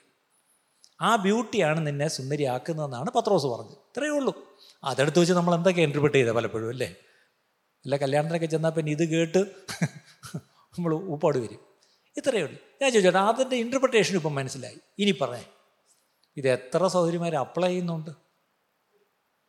ആലോചിച്ച് നോക്കി അല്ലേ. മക്കളോട് ചോദിക്കാം, മക്കളെ നിങ്ങളുടെ അപ്പനമ്മമാരെ അനുസരിക്കണമെന്ന് മാത്രമല്ലല്ലോ, honour your father and mother അല്ലേ. അപ്പനെയും അമ്മയും ബഹുമാനിക്കുന്ന എത്ര പേരുണ്ട്? ഇന്ന് അപ്പനെ വിളിക്കുന്ന പോടാടി, എടാ ഡാഡി, ഇങ്ങോട്ട് വാടാ ഡാഡി, അറിയാമേ നിന്നെ ഞാൻ ശരിയാക്കി തരും അല്ലേ. അമ്മയുടെ പേര് മേരി, അപ്പോൾ മോൻ വിളിക്കുന്നത് എന്താ? മറിയാമ്മ. ഭർത്താവ് പോലും വിളിക്കുന്നില്ല മറിയാമ്മയെന്ന്, കാര്യം അങ്ങേർക്ക് പേടിയാ. പക്ഷെ മോൻ വിളിക്കുന്നത് എടി മറിയാമ്മ ഇങ്ങോട്ട് വാ, എനിക്ക് രണ്ട് ചപ്പാത്തി ഉണ്ടാക്കിത്താ അല്ലേ. എന്തൊരു ബഹുമാനം! അപ്പോൾ അവിടെ എല്ലാം പ്രശ്നം എന്താണ്? ഒബ്സർവേഷനുണ്ട്, ഇൻ്റർപ്രിട്ടേഷനുണ്ട്, പക്ഷെ എന്തില്ല? ആപ്ലിക്കേഷനില്ല അല്ലേ. ഈ ആപ്ലിക്കേഷൻ എന്ന് പറയുമ്പോൾ അവിടെയും ചില ചോദ്യങ്ങളൊന്ന് ചോദിക്കണം. ചോദ്യം എന്താണെന്നറിയാമോ? ഇതൊരു കൊച്ചൊരു ഒന്ന് ടൈപ്പ് ചെയ്യണേ. സ്പേസ് എന്നൊരു ആക്രോണിം, അല്ലെങ്കിൽ SPACE. അതിൽ സ്പേസ് എന്ന് പറയുമ്പം is there a sin to confuse. ഞാൻ ഈ ഭാഗം വായിച്ചപ്പം എൻ്റെ ജീവിതത്തിൽ ഞാൻ ഏറ്റുപറയേണ്ടുന്ന ഏതെങ്കിലും ഒരു പാപമുണ്ടോ? 91 സങ്കീർത്തനം വായിച്ചിട്ട് ഇന്ന് വരെ ഒരു പാപം ഏറ്റു പറഞ്ഞിട്ടുണ്ടോ ആരെങ്കിലും? അതല്ലേ പ്രശ്നം, ആപ്ലിക്കേഷൻ ഇല്ല അതിനകത്ത്. Okay, is there a sin to confuse. ശരി, P space SPP. Is there a promise to claim? എനിക്കിതിൽ എന്തെങ്കിലും ഒരു വാഗ്ദത്തം എനിക്ക് ക്ലെയിം ചെയ്യാനുണ്ടോ? ചിലപ്പോൾ ചില വാഗ്ദത്തങ്ങളുണ്ട് അല്ലേ, ബൈബിളിൽ ഒരുപാട് വാഗ്ദത്തങ്ങളുണ്ട്. അത് പലതും നമുക്ക് ക്ലെയിം ചെയ്യാവുന്ന വാഗ്ദത്തങ്ങളുണ്ട്, മറക്കരുത്. പക്ഷെ പലപ്പോഴും നമ്മൾ അറിയുന്ന പോലുമില്ല, കാരണം ഇത് വായിച്ചെങ്കിലല്ലേ അറിയത്തുള്ളൂ അല്ലേ. ചിലപ്പോൾ നമ്മൾ വായിക്കുമ്പോൾ അയ്യോ ഇത് എൻ്റെ വാഗ്ദത്തമാണല്ലോ കർത്താവ്, ഇതൊരു വാഗ്ദത്തമാണല്ലോ. പക്ഷെ നമുക്ക് ആ കൂടെ ഒറ്റ വാഗ്ദത്തമുള്ളൂ, എന്താണ്? ഞാൻ നിന്നെ വാലല്ല അത് അടിവരയിട്ട് അവിടെ കീറി, അതായി പ്രശ്നം.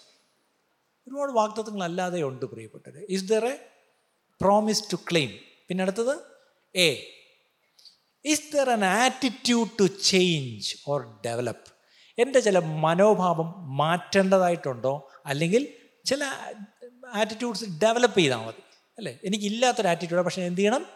ഫോർ എക്സാമ്പിൾ, എനിക്ക് പലപ്പോഴും നമുക്കില്ലാത്തൊരു ആറ്റിറ്റ്യൂഡ് പറഞ്ഞേ, മനോഭാവം നമുക്കില്ലാത്തൊരു ആറ്റിറ്റ്യൂഡ്. എല്ലാം തികഞ്ഞവരാ, നന്ദി അല്ലേ, ഗ്രാറ്റിറ്റ്യൂഡ്, അങ്ങനെ ഒരു ആറ്റിറ്റ്യൂഡ് ഉണ്ടോ നമുക്ക് അല്ലേ? നമ്മൾക്ക് എത്ര ദൈവത്തോട് നന്ദിയുണ്ട്? ഈ 3 നേരം ഭക്ഷണം ഉണ്ടാക്കി തരുന്ന ഭാര്യമാരോട് എന്തെങ്കിലും നമ്മളൊരു നന്ദിയോണ്ടൊരു വാക്ക് പറഞ്ഞിട്ടുണ്ടോ? എന്താ ഇന്ന് സൗകര്യമാർക്ക് വലിയ സന്തോഷമായി ഇതൊക്കെ പറഞ്ഞു കൊടുക്കുക. പക്ഷേ അല്ല ഞാൻ പറയുന്നത് പലപ്പോഴും ഈ ഒരു ആറ്റിറ്റ്യൂഡ് ഡെവലപ്പ് ചെയ്യേണ്ടതായിട്ടുണ്ട്. അടുത്തത് C, is there a command to obey? ദൈവത്തിൻ്റെ ഒരു കൽപ്പന ഞാൻ പാലിക്കേണ്ടതുണ്ടോ? അടുത്തത് E, space E, is there an example to follow? ഇതിൽ ഞാൻ മാതൃക ആക്കേണ്ടത് എന്തെങ്കിലും ഉണ്ടോ? അല്ലെങ്കിൽ is there an error to avoid? ഇതിനകത്ത് എന്തെങ്കിലും ഒരു തെറ്റ് ഞാൻ ഒഴിവാക്കേണ്ടതുണ്ടോ? അത് എക്സാമ്പിൾ മാത്രമല്ല, എററൊന്നും വേണേൽ എടുക്കാം. ചിലപ്പോഴെങ്കിലും ഒരു ഭാവം വായിക്കുമ്പം അതിനകത്ത് ഓ ഇതൊരു തെറ്റ് കണ്ടോ, പൗലോ ശൗല് ചെയ്തൊരു തെറ്റ് നമ്മൾ ചെയ്യരുത്, ഓക്കെ ഇത് ദാവീദ് ചെയ്ത തെറ്റ് നമ്മൾ ചെയ്യരുത്, ഇത് അയ്യോ ആ തെറ്റ് നമ്മൾ ചെയ്യരുത് അല്ലേ. കാരണം ബൈബിളിൽ എടുത്തെടുത്ത് എഴുതിയിട്ടുണ്ട്. ചിലരുടെ പേരെടുത്തിട്ട് നമുക്ക് ഒരു ബുദ്ധി ഉപദേശമായിട്ട് പുതുനിയമത്തിൽ അപ്പോസ്തലന്മാർ എഴുതിയിട്ടുണ്ട്. ലോത്തിൻ്റെ ഭാര്യയെ ഓർത്തുകൊള്ളുവിൻ അല്ലേ, ചില കാര്യങ്ങൾ അങ്ങനെ എഴുതിയിട്ടുണ്ട്. അപ്പം ഇത് ഞാൻ ഒഴിവാക്കേണ്ടെന്ന് വല്ലതും ഉണ്ടോ? അങ്ങനെയാണെങ്കിൽ സ്പേസ് ഒന്നുകൂടെ ഞാൻ പറയട്ടെ. ആർക്ക് എത്ര പേർക്ക് ഓർമ്മയുണ്ട്? ഞാനൊരു കാര്യം ചെയ്യുന്നത് വാട്സാപ്പിൽ ഇട്ടേക്കാം, ഇനി കിടന്ന് നിങ്ങൾ കിടന്ന് വിഷമിക്കണ്ട അല്ലേ.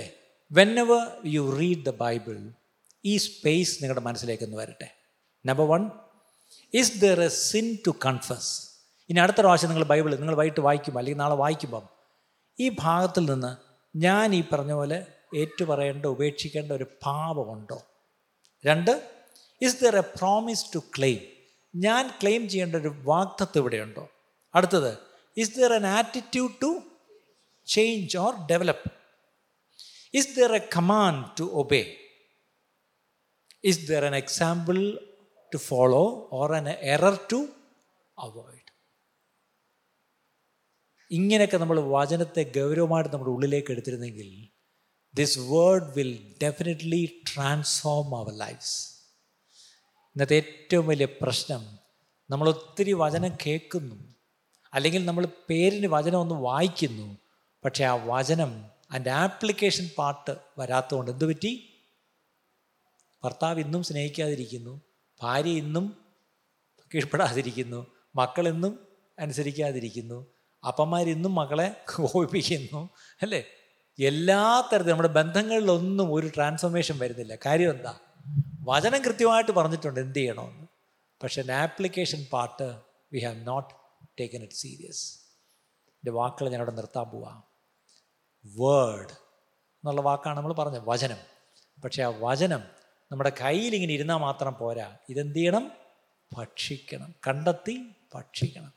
അകത്ത് പോകുമ്പോൾ ഒരു മരുന്ന് ആലോചിച്ച് നോക്കിയാൽ, നിങ്ങളൊരു ഗുളിക നിങ്ങളൊന്ന് വെള്ളവുമായിട്ട് വിഴുങ്ങുമ്പം അത് അകത്ത് പോയി അല്പസമയത്തിനകത്ത് അത് വർക്ക് ചെയ്ത് തുടങ്ങുന്നു അല്ലേ. ബി പിക്കുള്ള ഗുളിക, ഈ പറഞ്ഞല്ലോ ഷുഗറിനുള്ള ഗുളിക, ഇതൊക്കെ കഴിക്കുമ്പം അത് അകത്ത് പോയി നിങ്ങളുടെ ശരീരത്തെ മുഴുവൻ അത് എവിടേക്ക് അഫക്റ്റ് ചെയ്യുന്നുണ്ട് അല്ലേ. നിങ്ങളുടെ ആ മെറ്റബോളിസം, നിങ്ങളുടെ ആ കെമിസ്ട്രി മുഴുവൻ മാറുന്നു ആ ഒരൊറ്റ ഗുളിക. അങ്ങനെയെങ്കിൽ ഈ വചനത്തെ ഞാൻ കണ്ടെത്തി അകത്തോട്ടെടുക്കുമ്പം എൻ്റെ ശരീരത്തിലല്ല വ്യത്യാസം, ആദ്യം എൻ്റെ അകത്തെ മനുഷ്യനിൽ വ്യത്യാസം. ആ വ്യത്യാസം വരുമ്പോൾ അവിടെ ഞാൻ പദം പറഞ്ഞ് കുറേ നേരമോടെ ഞാൻ റിപ്പീറ്റ് ചെയ്യുന്നൊരു പദം എന്താണ്? ട്രാൻസ്ഫോർമേഷൻ. എന്താണ്? രൂപാന്തരം. എൻ്റെ ജീവിതത്തിൽ രൂപാന്തരം ഉണ്ടാവുന്നു. ഞാൻ വീണ്ടും വീണ്ടും പറയട്ടെ, transformed lives, transformed marriages, transformed families, transformed churches will lead to transformed communities അല്ലേ. അല്ലെങ്കിൽ ലോകത്തെ മുഴുവൻ രൂപാന്തരപ്പെടുത്തുവാൻ കഴിയും. ആർക്കേ കഴിയൂ? ആർക്കേ കഴിയൂ?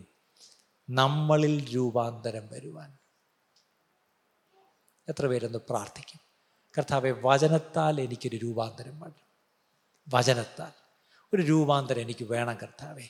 ഇതുവരെ ഇന്ന് ഞാൻ കേട്ടപ്പോൾ ഒരു കാര്യം മനസ്സിലായി, ഞാൻ ദൈവവചനത്തിന് അത്ര പ്രാധാന്യം കൊടുത്തിരുന്നില്ല.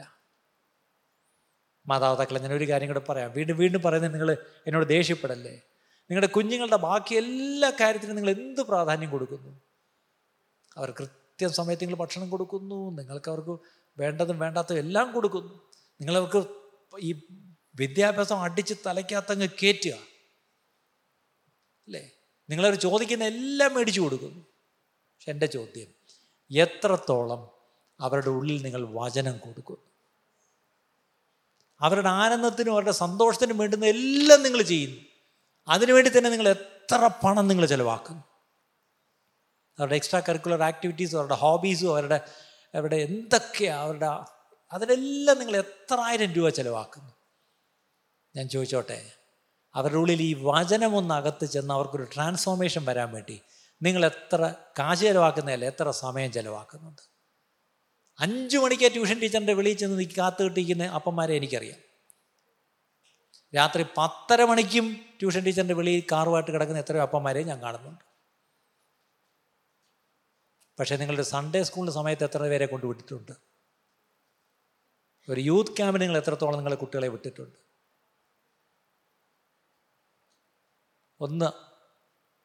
ഒന്ന് ദൈവത്തോടൊന്ന് ക്ഷമ ചോദിക്കാമോ? കർത്താവ്, ഇന്നു മുതൽ I will be serious with my children.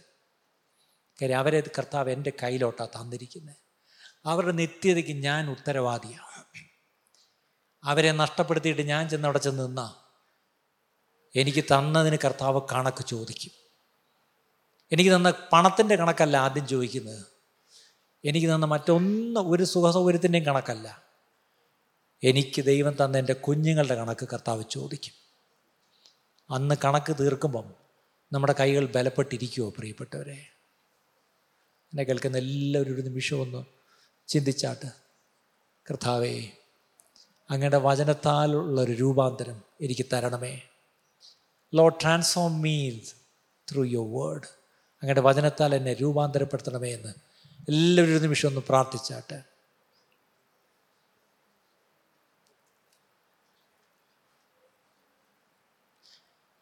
യേശുവിൻ്റെ ഒരു വാക്കുമതി. യേശുവേ, ഒരു വാക്കുമതി എൻ്റെ ജീവിതം മാറുവാൻ. ഒരു വാക്കുമതി. നേരത്തെ എന്താ നമ്മൾ വായിച്ചതൊരു വാക്യം? മത്തായി 4:4 അല്ലായിരുന്നോ? അതെ, മനുഷ്യൻ അപ്പം കൊണ്ട് മാത്രമല്ല, ദൈവത്തിൻ്റെ വായിൽ നിന്ന് വരുന്ന വചനം കൊണ്ടാണ് നമ്മൾ ജീവിക്കേണ്ടത്. ചിലപ്പോൾ ഒരു വാക്കുമതി. എന്നിൽ രൂപാന്തരം വരുവാൻ ഒരു വാക്കുമതി. ഞാനിപ്പം പറഞ്ഞ പ്രസംഗം ഒരു വലിയ പ്രസംഗമായിരിക്കാം, പക്ഷെ ഇതിനകത്തുനിന്ന് ദൈവത്തിൻ്റെ ഒരു വാക്കുമതി നിങ്ങൾക്ക്. ആ ഒരു വാക്ക് നിങ്ങളെ രൂപാന്തരപ്പെടുത്തും. എൻ്റെ ജീവിതം മാറുവാൻ യേശുവേ ഒരു വാക്കുമതി. ആ ഒരു വാക്ക് എന്നോട് സംസാരിക്കണമേ. നിങ്ങളുടെ അന്തരാത്മാവിൽ ദൈവം ആ ഒരു വാക്ക് സംസാരിക്കും. 2-3 വാക്കുകൾ ശ്രദ്ധിക്കണം. മരിച്ചവരെ ഉയർപ്പിക്കുന്ന വാക്ക്, രോഗികളെ സൗഖ്യമാക്കുന്ന വാക്ക്, കൊടുങ്കാറ്റിനെ ശാന്തമാക്കുന്ന വാക്ക്. ഒരുപക്ഷെ നമ്മുടെ അവസ്ഥ ഒരു മരിച്ച അവസ്ഥയായിരിക്കും, ഒരുപക്ഷെ രോഗിയായിരിക്കുന്ന ബലഹീനമായിരിക്കുന്ന ഒരവസ്ഥയായിരിക്കും, ഒരുപക്ഷെ വലിയ കൊടുങ്കാറ്റുകൾ നമ്മുടെ ജീവിതത്തിൽ അടിക്കുന്നുണ്ടായിരിക്കാം. ഇങ്ങനെയാണെങ്കിൽ 3നും ഒറ്റ പരിഹാരം, അവൻ്റെ ഒരു വാക്ക്. അവൻ്റെ വാക്ക്, ആ വാക്ക്, അവൻ്റെ വാക്ക് എഴുതപ്പെട്ട വചനമായിട്ട് അവൻ്റെ വാക്കുണ്ട്. ഈ വചനം വായിക്കുമ്പോൾ അതിനകത്തുണ്ട് ചില പ്രോമിസസ്. നമ്മുടെ കൊടുങ്കാറ്റിൽ എന്ത് ചെയ്യണമെന്നുള്ള വാക്തത്വം അവിടെ ഉണ്ട്. നമ്മുടെ മരണകരമായ അവസ്ഥയിൽ നിന്ന് നമ്മൾ ജീവനിലേക്ക് വരുത്തുവാനുള്ള വാക്ക് ഇതിനകത്തുണ്ട്. രോഗം മാറാനുള്ള വാക്ക് ഇതിനകത്തുണ്ട്. വാക്തത്വം ഇതിനകത്തുണ്ട്. പക്ഷെ പലപ്പോഴും നമ്മൾ ഇത് തുറന്ന് നമ്മളത് കണ്ടെത്താതെ, അത് കണ്ടെത്തി ഭക്ഷിക്കാതെ, ഉള്ള ഡോക്ടർമാരുടെ എല്ലാം പറഞ്ഞ മരുന്നെല്ലാം നമ്മൾ കഴിക്കും. പക്ഷേ ഈ പരമവൈദ്യൻ്റെ ഈ വാക്ക് നമ്മൾ കണ്ടെത്തി ഭക്ഷിക്കുന്നില്ല. ഇന്ന് നമുക്ക് കർത്താവിനോട് നമുക്ക് ക്ഷമ ചോദിക്കാം പ്രിയപ്പെട്ടെ. നമുക്ക് ക്ഷമ ചോദിക്കാം. കർത്താവേ, എൻ്റെ മരണകരമായ അവസ്ഥയ്ക്ക്, എൻ്റെ രോഗത്തിൻ്റെയും ബലഹീനതയുടെയും എൻ്റെ ജീവിതത്തിലെ കൊടുങ്കാറ്റുകൾ മാറാതെ ആഞ്ഞടിക്കുന്നതിന് കാരണം ഞാൻ അങ്ങയുടെ വചനത്തിലേക്ക് തിരിയാത്തതാണപ്പാ. ഞാൻ മടങ്ങി അങ്ങയുടെ വചനത്തിലേക്ക് വരുന്നു എന്ന് പറഞ്ഞു. എല്ലാവരും ഒന്ന് മടങ്ങി, നമുക്ക് ആ വചനത്തിലേക്ക് ഒന്ന് മടങ്ങി. Lord, I return to your word. എല്ലാവരും വായെടുത്ത് പറഞ്ഞാട്ടെ, കർത്താവേ, ഞാൻ വചനത്തിലേക്ക് മടങ്ങുന്നു, ഞാൻ വചനത്തിലേക്ക് മടങ്ങുന്നു. കർത്താവേ, ഞാൻ വചനത്തിലേക്ക് മടങ്ങുന്നു. വായെടുത്ത് പറഞ്ഞാട്ടെ, Lord, I return to your word. I return to your word Lord. കർത്താവേ, അങ്ങയുടെ നിത്യ വചനത്തിലേക്ക് ഞാൻ മടങ്ങി വരുന്നു. മാറ്റമില്ലാത്ത വചനത്തിലേക്ക് ഞാൻ മടങ്ങി വരുന്നു. ഇന്ന് കേട്ട ഈ സന്ദേശം തീർച്ചയായിട്ടും നിങ്ങൾക്ക് അനുഗ്രഹമായിരുന്നു ഞങ്ങൾ വിശ്വസിക്കുന്നു. ഒരുപക്ഷെ നിങ്ങൾ ഇതുവരെയും ഈ ചാനൽ സബ്സ്ക്രൈബ് ചെയ്തിട്ടില്ലെങ്കിൽ ദയവായി ഇപ്പം തന്നെ ഒന്ന് സബ്സ്ക്രൈബ് ചെയ്യുക. ഈ സന്ദേശം മറ്റു ചിലർ കൂടി ഒന്ന് ഫോർവേഡ് ചെയ്ത് കൊടുക്കുക. നിങ്ങൾക്കിത് അനുഗ്രഹമായിരുന്നെങ്കിൽ തീർച്ചയായിട്ടും അത് മറ്റുള്ളവർക്കും ഒരു അനുഗ്രഹമായി തീരുവാൻ അത് കാരണമായി തീരും. God bless U.